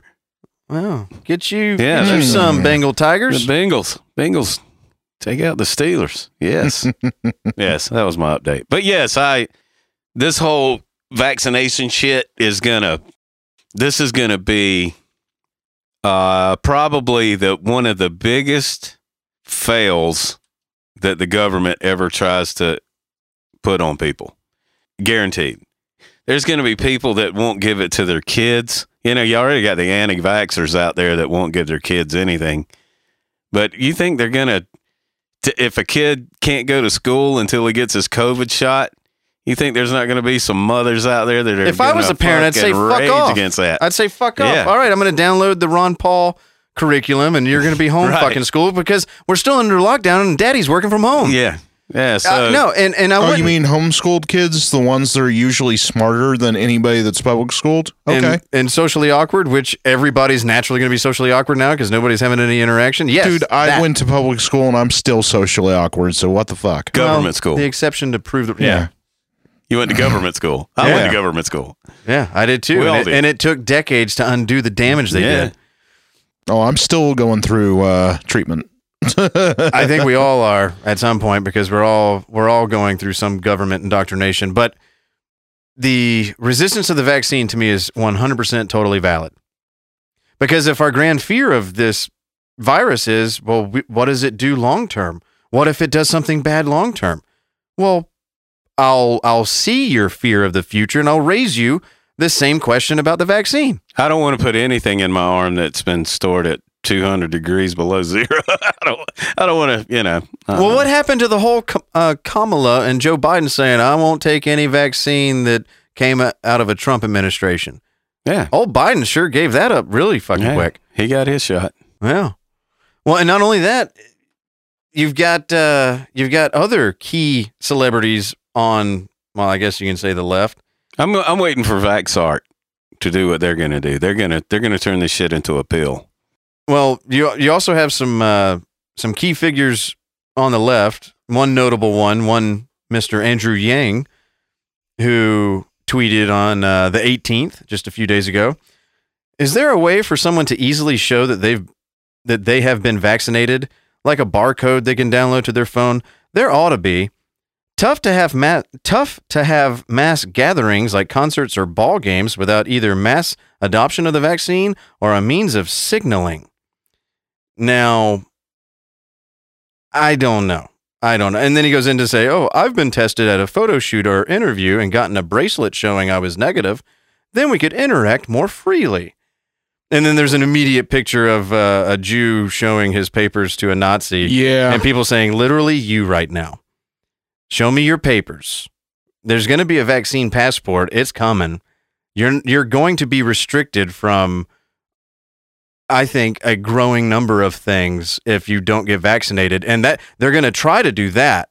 But if if there's enough people that say fuck that, and then they see that it's not uh, financially sound, wh- that's what I'm saying by watch the companies turn fucking tail and say, you know, w- watch how quickly all of a sudden all of this fear mongering goes away once they see there's more money with the resistance to it than with the going along to it. And then that's when you'll see a battle between the corporations and government. And then we'll start to hopefully have a separation of business and state. Good God, I'm getting a fucking freedom boner over here, Doug. now, I don't know what's likely and what's not, but uh, all I know is a uh, parody account from of Tulsi Gabbard, uh, who goes by Tulsi Fabbard, uh, tweeted Andrew Yang went from let's tax the shit out of big tech to let's have big tech make an app to verify safe citizens so that they can buy groceries pretty quick. And it's like, yeah, yeah, it turns out I don't know. Anybody who's in favor of UBI is also pretty in favor of overwhelming government control. Who would have thunk it? Um, so that that I wasn't surprised that Andrew Yang had that take, but I think a lot of his supporters were like, "Wait a minute, this guy's wanting a lot of fucking overt control going on." It's like, yeah, yeah, that's what happens when you give everything over to the government. Is uh, they're going to control your ass. They have no problem doing it. Mm. I think that this year should be one giant fucking red pill to everybody who thinks that government is here to protect you. They are not. They are here to take from you and enforce their will on others uh, at your behest. And that's why I think that there will be some level of revolt in this nation in a very short amount of time. Uh, we're all just being fed what we need to be fed to uh, actually feed the coming the coming of the alien overlords that are going to feast on mankind. Yeah, I mean, it's just it's it's the same crowd that uh, you know cheers on a gun ban or you know a UBI or or more enforcement ability by the government. It's just like, look, if you don't see the irony of a gun ban being enforced by men with guns, then you fail to understand why the Second Amendment was written in the first place. Eh, That's why I'm that's why I'm so opposed to any uh, authoritative measures that they're trying to implement and it's always in the guise of we're doing this for your safety. You know, it's it's like an iRobot. It's like you're experiencing a car crash. It's like you're the one causing it. You're the one that's creating the non-safety part. Well, and you know, I, I'm not by any stretch of the imagination an anti-vaxer. You know, I, but I am very much uh, given pause by wanting to go and get this vaccine. I, I don't see myself in the first year unless it becomes absolutely necessary for employment. Um, you know that I that I'll actually get it. Yeah. Well, and you know that they're really serious about wanting you to have this vaccine. If uh, all of a sudden stories are coming out about, uh, oh, I don't know, uh, former sales executives for pharmaceutical companies who are speaking out against the vaccine getting offed. That's in the news. Probably haven't heard about it though. May I read something to you, fellas? For sure. All right. December 15th, 2020. You're gonna do it anyway. This is from lifesitenews.com. Again, news sources I've never fucking heard of because I have to go to weird spots on the internet just to find out what the fuck is happening. Brandy Vaughn, a former sales executive for the pharmaceutical company Merck, M E R C K. I think it's Merck. Is it Merck? Yeah. Okay. Got murked. So ba- basically the same sound as What happened to her? Yeah, Yeah. she got murked. Brandy got murked. Yeah. And the founder of learntherisk.org, a website dedicated to educating people on the risks associated with vaccines, was apparently found dead by her nine year old son on December 8th. According to Children's Health Defense, Vaughn is reported to have died of gallbladder complications, although the source of the report has not been cited, nor has it, sh- nor has it shared the specific cause of the complications. such as a rupture. Soon after learning of her death, a friend of Vaughn's, Erin Elizabeth, shared screenshots of a Facebook post Vaughn had written in December of 2019 in which she assured readers that she was not suicidal and did not take any drugs that would cause her to die suddenly. The post I quote, the post I wish I didn't have to write, but given certain tragedies over the last couple of years, I feel it's absolutely necessary to post these 10 facts. Please screenshot for the record, wrote Vaughn. I have a huge mission in this life. Even when they make it very difficult and scary, I would never take my own life, period, she continued. And then it goes through some of the screenshots, but going on in the article. Referring to her, her son, Vaughn wrote, Bastian means everything to me, and I would never leave him, period. She added that she hadn't taken pharmaceuticals for 10 years. In other words, I'm, I'm not on anything that could kill me unexpectedly or suddenly, she wrote. If something were to happen to me, this is a quote, if something were to happen to me, it's foul play, and you know exactly who and why, given my work and mission in this life, she continued. Vaccine safety has come under scrutiny during the coronavirus outbreak, with pro lifers expressing concern about the connection of vaccines to abortion, among other concerns. And then they started to get a little bit into uh, her background, uh, other people she shared the screenshot with, some other MDs, some other doctors. And basically, it just goes into her background working for Merck and blah, blah, blah, blah, blah, and her stance on just being honest with people that vaccines do have a low level of risk with them. Uh, we're hearing it now. We're seeing it now with the COVID vaccines coming out that you can have pretty severe negative side effects. You can have, you can go into anaphylactic shock. You can uh, undergo Bell's palsy, which supposedly only lasts a couple months and goes away. Uh, I understand there's been a couple people that have died from it. Um, and I'm not saying that that means that the vaccine is negative, bad, or deadly. I'm saying that that is naturally what comes around, especially when you're trying to inoculate the entire globe. It's a numbers game. You're going to have negative reactions to it because it hasn't been around long enough for us to really know what the fuck it does. But it was just shockingly expected uh, in some ways that you have somebody like this speaking out that all of a sudden just, oops, Mm. Happens. Yeah. normally, happens. normal healthy people just die, you know, drop yeah, dead. They just, yeah, they just, especially when they're a little skeptical of something like that happening uh, beforehand. Well, you know, when Epstein hung himself. Of course, of course he did. There Yeah. shouldn't Yeah. be questioned. Yes. Doug, don't question. I'm sorry. Except for the, you know, fractures associated with hanging yourself aren't present on his body, but we're not going to look into that. Definitely at the all. fractures associated with strangling are Well, sure. Yeah. Yeah. um, by another person's hands. But uh, yeah, yeah, it's a big old, it's a big old kerfuffle out there. But if there is a potential light in this 2020 tunnel, a lot of momentum has gotten behind this campaign that Trump might be able to do some uh, pretty good shit on his way out. And uh, one of those, actually, it's I guess it's three of those, but it's one big push, is the the willingness, even by his supporters, that he should not only are they comfortable with, but he should pardon Julian Assange, Edward Snowden, and Russ Ulbricht. Mhm. And if you don't know who those people are, obviously, Look them up. well, yeah, Google them. Uh, actually, use DuckDuckGo. Fuck Google. Yeah.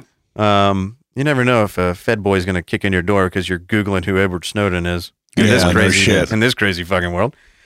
But um, yeah, Snowden worked for the NSA. He he exposed how the government was uh, unconstitutionally spying on every citizen in America, and he's in exile in Russia. Through your device. Yeah, that's listening to us right this very second. Yeah. Oh, yeah. they're listening to Hey us. NSA. Hello.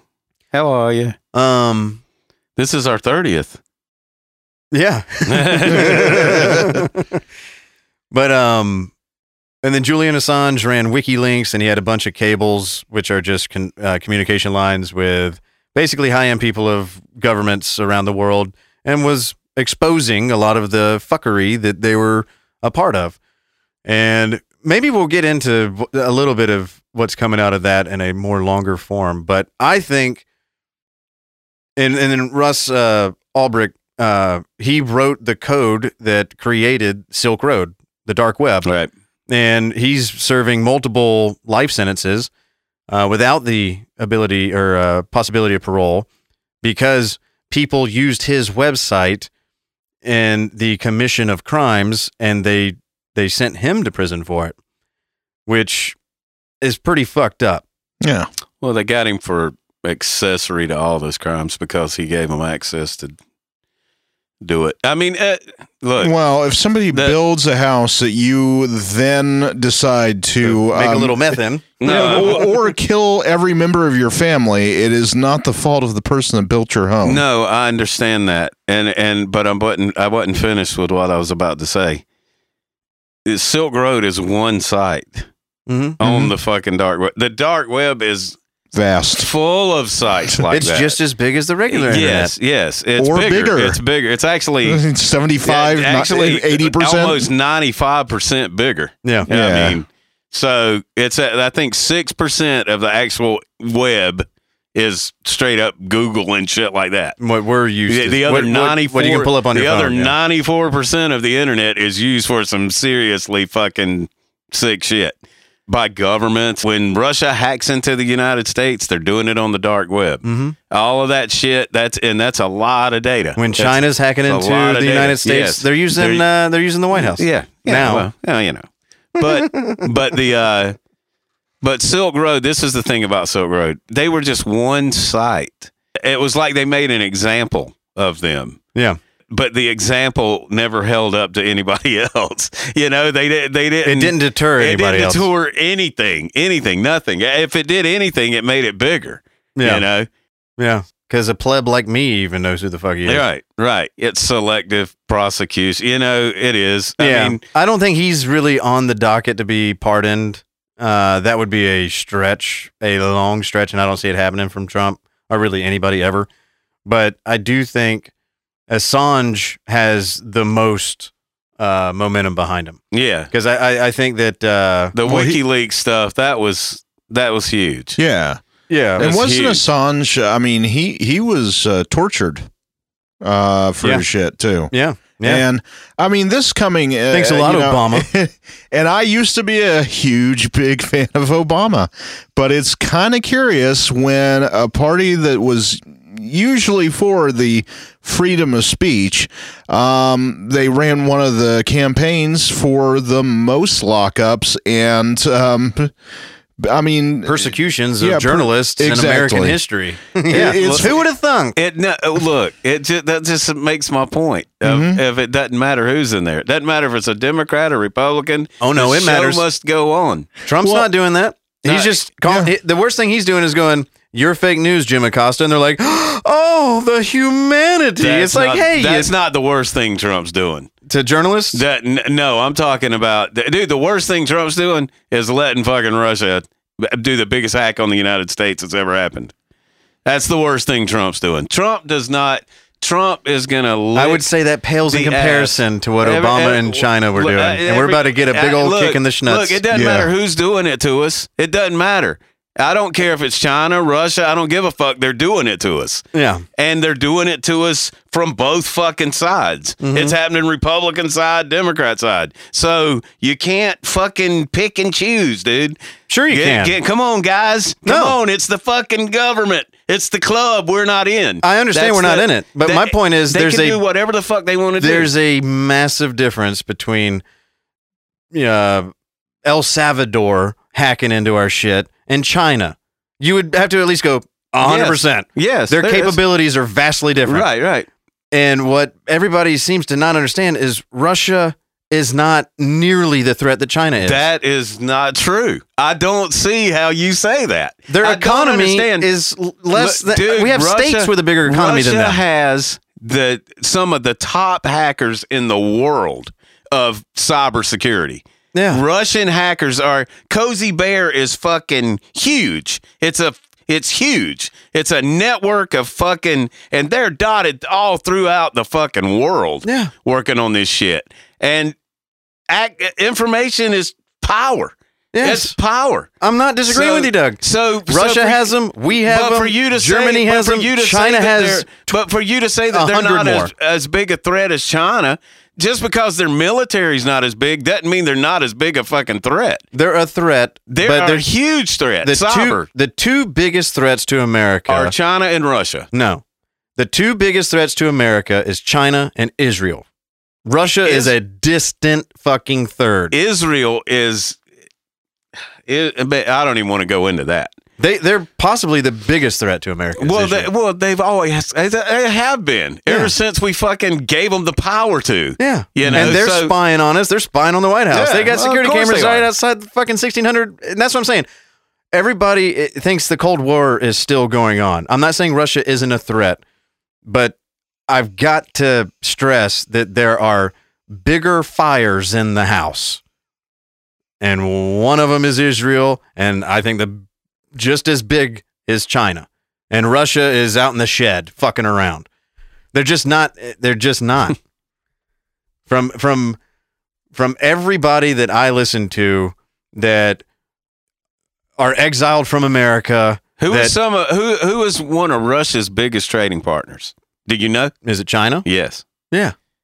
And Russia, China. You can say and that for any when- country on the world, you- by the way. Look, look. When you when you talk about Russia, China, and Iran, Mhm. you might as well be talking about the same fucking people. Especially when it comes to cybersecurity, they're all sharing shit. They're Mhm. all sharing the shit.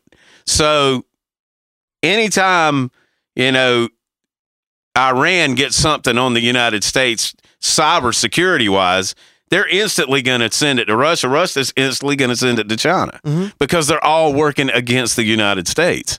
That's the one thing they have in common. They all work against us. Yeah. That's the that's their whole fucking I, I would be very Bet in life. interested to see what your thoughts would be at, if you were to watch the documentary we watched tonight. Well, they've already uh, come out and said China has upwards of 2 million Chinese nationals currently in America in positions of power. Well, yes, of course. In. Russia, it's not even close. No, no, I know, but, Th- that, but that's what I'm saying. If you have 2 million versus a couple of thousand, that is so many orders of magnitude that if I think that we are willing to overlook China and make Russia the big bad bear. And I'm saying that's a deadly I'm not- mistake. so that's not what I'm saying to do. yeah. I'm saying when you're looking at Russia, you're looking at China. When you're looking at China, you're looking at Russia. Yeah. When you're looking at fucking Iran, you're looking at China. It's the same. They're the same fucking threat, dude. They're that. That's what I'm trying to say. It's not like it, it's like uh, they're all the same members of a one team. They're like an axis of evil. They're they are. They are like an they're like an axis of evil, sure. and uh and I would I wouldn't put North Korea in that. They're only a threat as long as China lets them be a threat. They're the You know Iraq. They're the Iraq of Asia. Right, right. But but what I'm saying is they're only a threat as long as China allows them to be a threat Yeah. to to anybody. Basically, when you're talking North Korea, you're talking China. When you talk, it's like I said, Iran, Russia, China. Those three countries for a long time now. Mhm. Yeah, they've been they've been locking horns for fucking 15, 20 years against the United States now. And that's the one thing that they all have in common. And I guarantee you they meet on a regular fucking basis to see what you got on them now, you know? And when you have power like that, when you combine all of that together against us, we don't have a shot. We don't have a chance against that kind of fucking power. We don't. Because in China, you got the fucking manpower. You got physical fucking man manpower. They have fucking their standing army is a hundred million. A hundred million in their We've got that standing many army. bombs. I think we yeah, can handle them. no, yeah, but I, well, they got bombs too, dude. That's I'm I'm just saying. I'm Yeah. not trying to make my point. Russia still has a shitload of nukes. They still have a shitload of armament. Yep. Iran guaranteed they're nuclear. Guaranteed. Everybody's always talking about we got to keep them from. But they're a nuclear power. They have been for ten fucking years. Easy. All it takes is a partnership with Russia and China, and they're a nuclear power and they have that. They've already they have that. So when you put those three countries together against the United States, you put the hacking power of Russia, the manpower of China, and the fucking just straight up terrorism of Iran, Mhm. and you put those three countries together against the United States, man, the threats to us, uh, anybody that wants to not make those three countries into one fucking thing is fooling themselves. They're fooling themselves. I think their best chance at uh, achieving their end goal is a is the America that we have now, Yes, very Oh, yeah. close. Very close. where you've got active Marxists out in the streets Yes. calling for revolution. It is very close. It is. That shit cannot be tolerated. If there's going to be any semblance of America, the actual true idea of America, you know, it's got to be individual- rule, rule of law, man. individual property rights Yes. and, and, and freedom to defend yourself, the right to bear arms, the right to say whatever the fuck you want to say, Yeah. Yeah. then you have to stomp that bullshit out. Yeah. Because I think one thing is that Russia and China and everybody else has realized the way to take America out is not with a hot war. from within. no, no Yeah. nukes are going to get No. dropped. No. No, not at all. Everybody's fully aware that that's the annihilation of the human race. So no one's going to engage in suicide. Right. So that's off the table. Right. it's a war of ideology. It's a war of information. Yeah. Yeah. Information. That's what I'm saying. And that's why censorship on anything should be outlawed. That's why active Marxist uh, communities that are taking over swaths of America needs to get stomped the fuck out no further past day three of them being a known thing. Um, and you got to institute a little bit of fucking American pride. This whole idea that, uh, it, it, oh, you're you're just a kooky Fox News, MyPillow buying, you know, uh, maggot.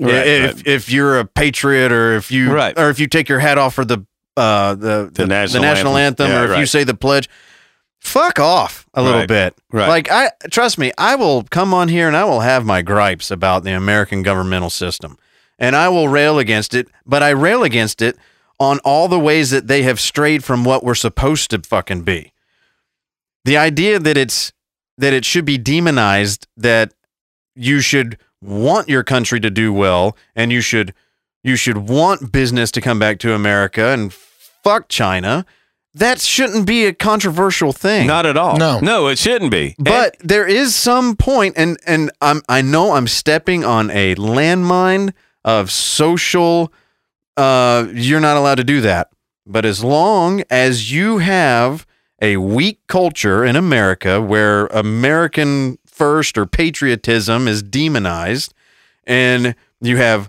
open borders where they want to make it easier to take on more outsiders I know that sounds bad, but I don't give a fuck. It's fucking true. If you overturn the makeup of America too quickly, I'm not saying shut them all out, but I'm saying if you just open it all the fucking way up, America's done. well, you're talking, and you're talking about culture. Yeah. That's the thing. is Culture that- is key that's 'cause it is the to- foundation of a country- society. of a country. Yeah, Correct. Yeah, culture is what makes the country, and that's what the United States has been losing. United, the United States is pockets of different countries.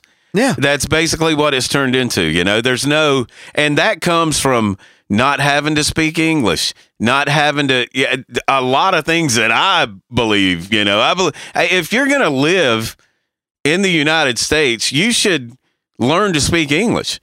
I totally agree. Make the and fucking I don't effort. Think, I don't think that's controversial. And- Arona might have something different to say. exactly, but that, we should honor and respect all of the culture. That's yeah, the when they're when I they're over there. yeah, yeah, that's the But when you come here and you want to play in our sandbox, yes, learn the fucking rules. the culture here, Because learn if- our culture if I because if I went to name a country that doesn't speak English and I demanded that they learn my shit and I don't learn their shit, Yeah. I'm a dick. yes, Look at eh, Japan. Eh, is yeah, anybody going? exactly. Japan is really racist. Yeah, they're look racist. at look at Denmark. Yeah. They are fucking white Yeah, nationalists. yep, yep. No. Yeah. You know why? Because you're respecting their culture, but when they come here, they're not to respect ours, and Right. that's that's a that's a no. Fuck that. yeah, But apparently, if we say, if you come to America, it's incumbent upon you to become American, you can still you're not going to shed your DNA. Right, right. You're not going to shed your your love of where you came from. right. But we can't take on the world and then become the world. Yeah, that and that's my point. I'm not saying you have to give up your language. I'm not saying you have to No. give up speaking Spanish. You don't have to give up speaking whatever the fuck Swahili. I don't know what the fuck. Just learn our language. Yeah. So that when you do come in contact with us, we can communicate. and we can get along Exactly. and contribute. Exactly. If Pay you're gonna your come here- Yes. Contributing is not negotiable. Yes. Exactly. You- We're not, and that's the thing is you can't have a welfare state and open borders. We can't just take on the world and then support them. And everybody talks It's, about it's just not financially feasible. This is what's crazy. If you're born, I think in we're losing a Rona. If you're born in this country, if you're born in this country, now you have to have a social security card when you're born. I didn't. That it wasn't like that when I was a kid. I remember my very first social security card. I remember the first number when Mhm. I got my number, and we grow up in a way to where when we start our first job, we're a part of the system. You you've become a part of the system. You're taxed. You're any money you make from now on is we're going to take it. We're going to take some of it. You know, Mhm. where when you come from another country, and I know I know this for a fact, there are people that come from other countries.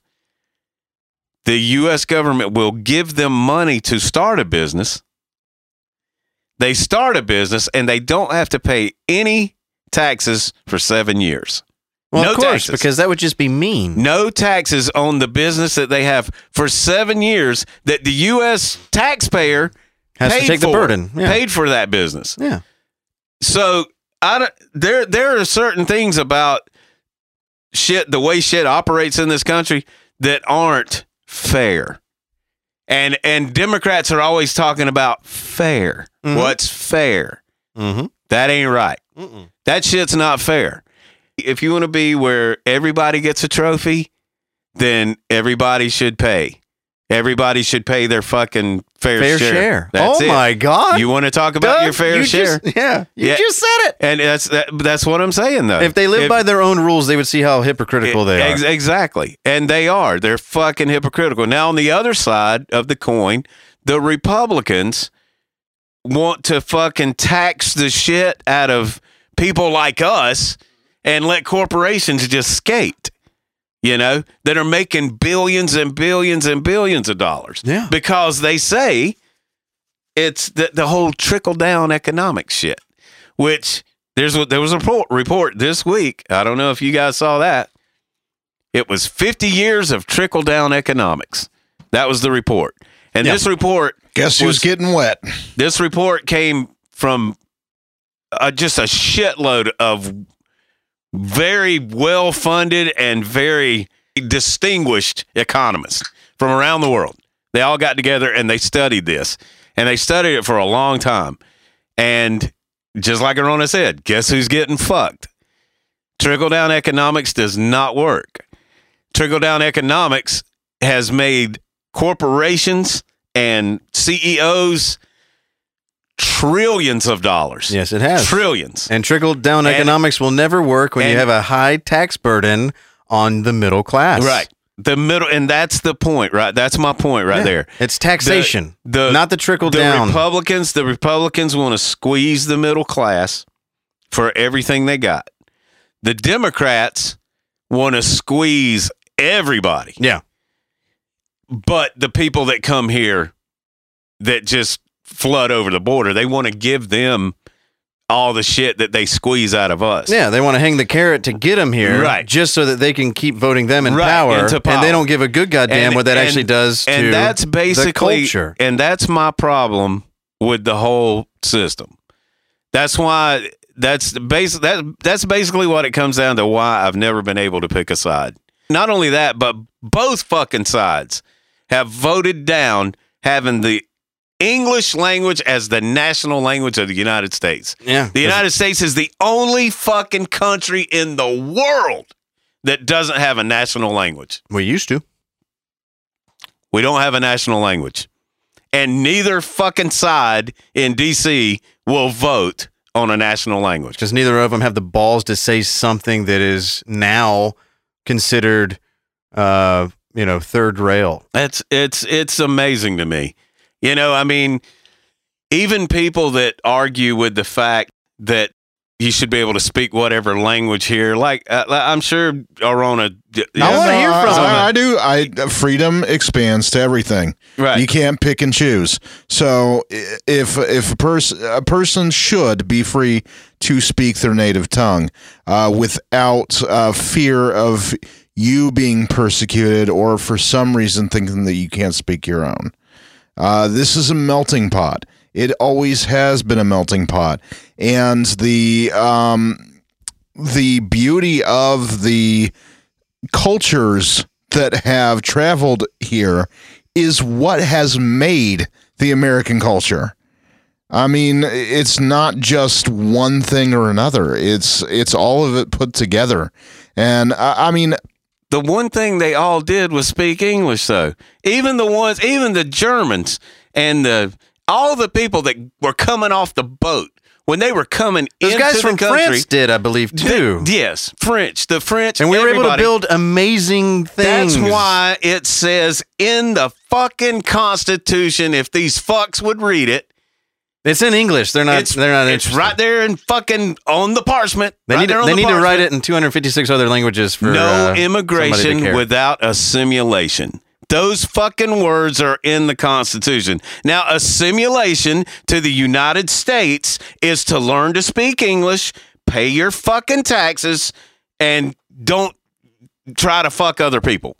That's basically, you know, fucking do your thing, but learn our shit. Yeah. Learn the way we do shit. Well, like you know, And- there's some cultures that will just shit on the road. Uh, they're they're learning how to live with that in San Francisco. They seem to be very culturally uh, open.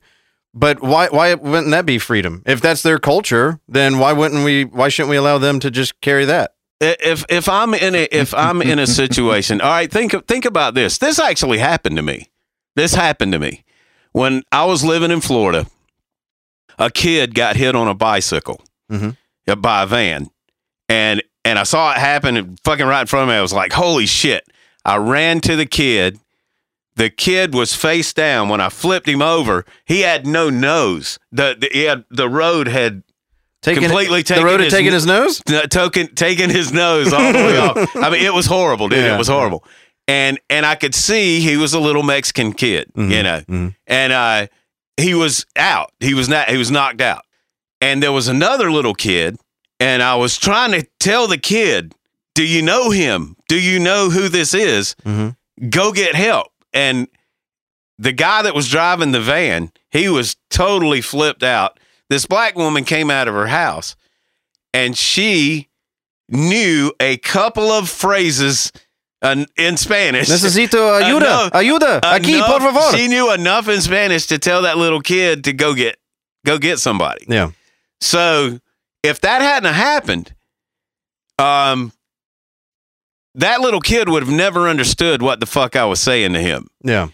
And while while the kid the t- when the kid took off running after the black lady came out of her house and she said what she said, the kid took off running. The black lady's coming up to me. She goes, "Oh my god, oh my god!" The kid wakes up and he's fighting us. You know, he's fighting us. We're trying to hold him down. You know, Mhm. And uh, and he's fighting us and he's speaking Spanish. He's speaking. Spanish. I have no idea what he's saying. When the paramedics get there, I look down the street. The little kid that was there is coming down the street with a man with one leg on crutches. Yeah. And he's following the little kid down the street. The man gets there. It turns out after a long bit of time where we had to find somebody that spoke, spoke Spanish to speak to this man, this was the kid's uncle that got hit by the van It was his Tio. it was his uncle and his uncle told him that his parents had been killed in a car it was just a, terrible story man Yeah. the whole story was fucking terrible but the my whole point in that whole thing is if that little kid when he got here if he would have learned to speak even just basic english he would have understood that i was telling him to go get help Yeah. you know what i'm saying Yeah. and when the man got there, if he would have just been able to grasp basic English, just Yeah. basic shit, then he would have been able we, he would have been able to explain to us what was going on. Yeah. So to me, I got no problem with that they were speaking Spanish. I got no, I got no problem with that at all. No. But uh, but when you're talking to me and you're talking Spanish, I don't speak Spanish. I'm sorry. I speak English. I live in the United States. I'm sorry. I don't travel. I don't have a lot of money. I can't go learn a fucking foreign language. I can't do that. So if you're coming to my country, have the decency at least to try to learn to speak English. Even the painters that I meet, a lot of I meet a lot of them from Guatemala and Honduras. Yep. And they even they know basic words. Yeah. They learn they learn basic words where they can communicate with contractors. Mhm. And I respect that. I respect that about them, you know. I'm like Yeah. a- and Well, just like uh, in the industry that I still currently am in, but there was a time where I was actually working alongside people that did not speak English. right. And all the Spanish that I know did not come from my three years of Spanish one, two, Right. and three Yeah, in high school. from that work situation. yeah, because it was submersion. yeah. and I tried to learn Spanish and I I asked them to teach me and they respected the fuck out of me so that then in turn they were like, "Well, okay, ¿Cómo se dice uh, esta en, uh, en en en inglés?" Right. And I, and I would and we started Teaching each other the language. there was a desire to learn. Yes. And that was great. I think what I'm saying is you should not be able to go to a government school and have everybody speaking another language outside of right. English. Exactly. You should that can't that sh- that is what I'm saying Yeah. by that cannot be allowed. I mean, I'll still, I'll at least be with y'all uh, more on your beliefs on that, just for the fact that you're still accepting of another language still at some point being spoken. Yeah, I don't give two fucks. I, I, I cannot tell you the number of people that uh, I've talked to are like, no, once you're in America, that's all you speak is English. No, I don't give And two shits. like, I'm not no, trying I to. don't. Yeah, I'm not trying to control people what like you that do just fucking in your in your own business or in your own house. What I'm saying is, you shouldn't come here, go to a government school where the whole school is taught in your home native language. Um, the the desire to assimilate should not be a negative. Right. It should be something that is encouraged, that is not looked down upon as some racist thing. And that's why I'm getting back to I don't care where you're from, and I don't even care if you're from here, Right. but a little bit of giving a fuck about what happens to this country and, and, and having a little bit of civic pride and, and, and I don't know, just not letting it just go to shit because you, you think that any level of resistance to that is racist or oppressive or a microaggression. You know, we gotta we gotta kick the bitches out of the decision making room because they're ruining uh, a lot of things that I think that right now we think that look at how socially accepting we are. Isn't this so great? Yeah, you're opening the door to just be overrun by people that don't uh, adhere to your bullshit Right. Yeah. rules. And the Chinese fucking don't. The Russians don't. None of our enemies do. Yeah. And they love watching all of this. Oh, look at them. They're they're arguing over shit that we would never give two fucks about. We would just put them all in a fucking big ass hole. And look at them. They're they're all up in their feels over uh, if they can pass uh, ordinance to have a crosswalk painted as a rainbow. And they're probably looking at America going, look at these fucking fags. They're they're so concerned over shit that when the bombs start falling, no one will give a fuck about. But Right. we think that we're so beyond any level of approach from any foreign entity that wants to negatively take us down that we're all concerned about what bathroom somebody's fucking using. Or, or you know we're not allowing enough of the outside world to come be uh, part of this experiment. It's like i don't know. How about we get our own house in order before we take on the world's problems? Can we try that that's all i'm saying is is we i think it's time for america to turn its fucking focus back in on america. Because right now it's falling the fuck apart. And if we don't reestablish some level of fuck this, let's have a little bit of pride and how far we've come, and let's not let this whole thing go off the fucking rails because Orange Man said something racist. And then let that be the thing that tears us apart, and then just, yeah, sure, let Russia in, let China in. They're already buying up land uh, of an untold degree. They already own America. Yeah. We're going to have to end up resisting this takeover, whether or not you want to agree that it's happening. It's not. We're seeing a culture war. They're in an active war. So I don't have a grand solution other than get your head out of your emotional ass um, and, and stop being a little bitch and be just be ready to not get freaked the fuck out when what we're talking about will likely come true. Keep your head on a fucking swivel and don't be a dum dum. Get your head out of the goddamn sand and stop trying to avoid things because it makes you uncomfortable. There. That's all I had to say. Well, educate yourself. At the end of the day, don't just uh, whatever you hear on the news. If that's gospel to you and you don't need to look any further, then you are the problem. I mean, you are being fed information. It's not it's not to educate you, it is to scare you. It is to make you react in a way that they want you to without any thought behind it. They are creating droids of every single one of you. Yeah, throw them a curveball. Stop doing what they want you to do. Try that shoe on for size. And if enough people do it, guess what? That's the way we're going now. I've been doing that for a long time. Well, that's why we're on this podcast. We're at least going to have tens of people, hopefully, following us. Now, all right. We're at the end. It's Christmas week. If you're listening to this before Christmas, have a Merry Christmas. Yeah, please. If Hanukkah's already over, I hope it was excellent. I hope your eight crazy nights were just as crazy as you wanted them to be. Yeah. Is it Um, over, Arona? Why the fuck you asking me, man?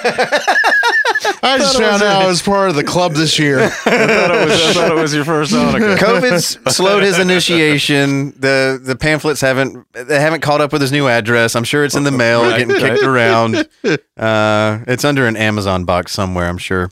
Yeah, my my yarmulke's lost in transit. Oh man, that's, that makes me a sad Jew.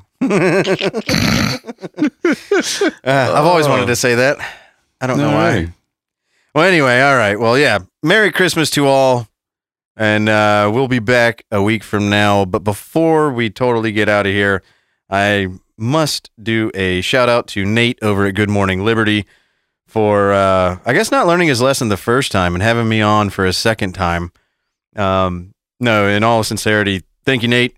I was a, a, a guest uh, for roughly a 30 minute period on uh, their episode 372 that came out Tuesday, December 15th. Um, it was just Nate in the studio. His partner Chuck is out uh, for holiday. And he opened up the phone lines and uh, we set up a thing. And so he was expecting me. It wasn't like I, I uh, surprised him. I think the only thing you that I kind su- of did surprise I him. think the only way that I did surprise him was that uh, where I was at the time I was supposed to call in was when I was up in Nashville Right. last week, and uh, that's where they're from. That's where they broadcast from or record from. That's where they fucking live. And uh, it just so happened that where my last job of the day was was less than a mile from his house. So when I was, I guess, on air, uh, for lack of better terms, I I mentioned to him hey, I'm not coming to you from Atlanta like I was thinking. I'm actually on the road for work. I'm in Antioch, Tennessee. And he's like, wait a minute. Where exactly in Antioch? And I told him, and he's like, you're less than a mile from my house. So you stalker. that, We're on the same cell tower. that was creepy. That was kind of, yeah, we probably were. so, so uh, don't worry, Nate. I'm back in Atlanta. I'm not camped out in your backyard. But uh, no, thanks to them, they've been extremely and extraordinarily uh, generous with their time, and uh, they've given us plenty of shout outs. And uh, so I'm giving them one in return. Thank you guys. So everyone go check out Good Morning Liberty, uh, especially episode 372. Um, but that's all I got, gentlemen. Merry All right. Christmas, everybody. Merry Christmas. Merry Christmas. Merry Christmas. And we'll be back before the new year. But uh, I hope you all get all the presents. And if you're if you visit family, I hope none of them have the vid. and uh, even if they do, you're 99.8% gonna be okay. So uh, much love out to you. We'll be back in just one week. See ya.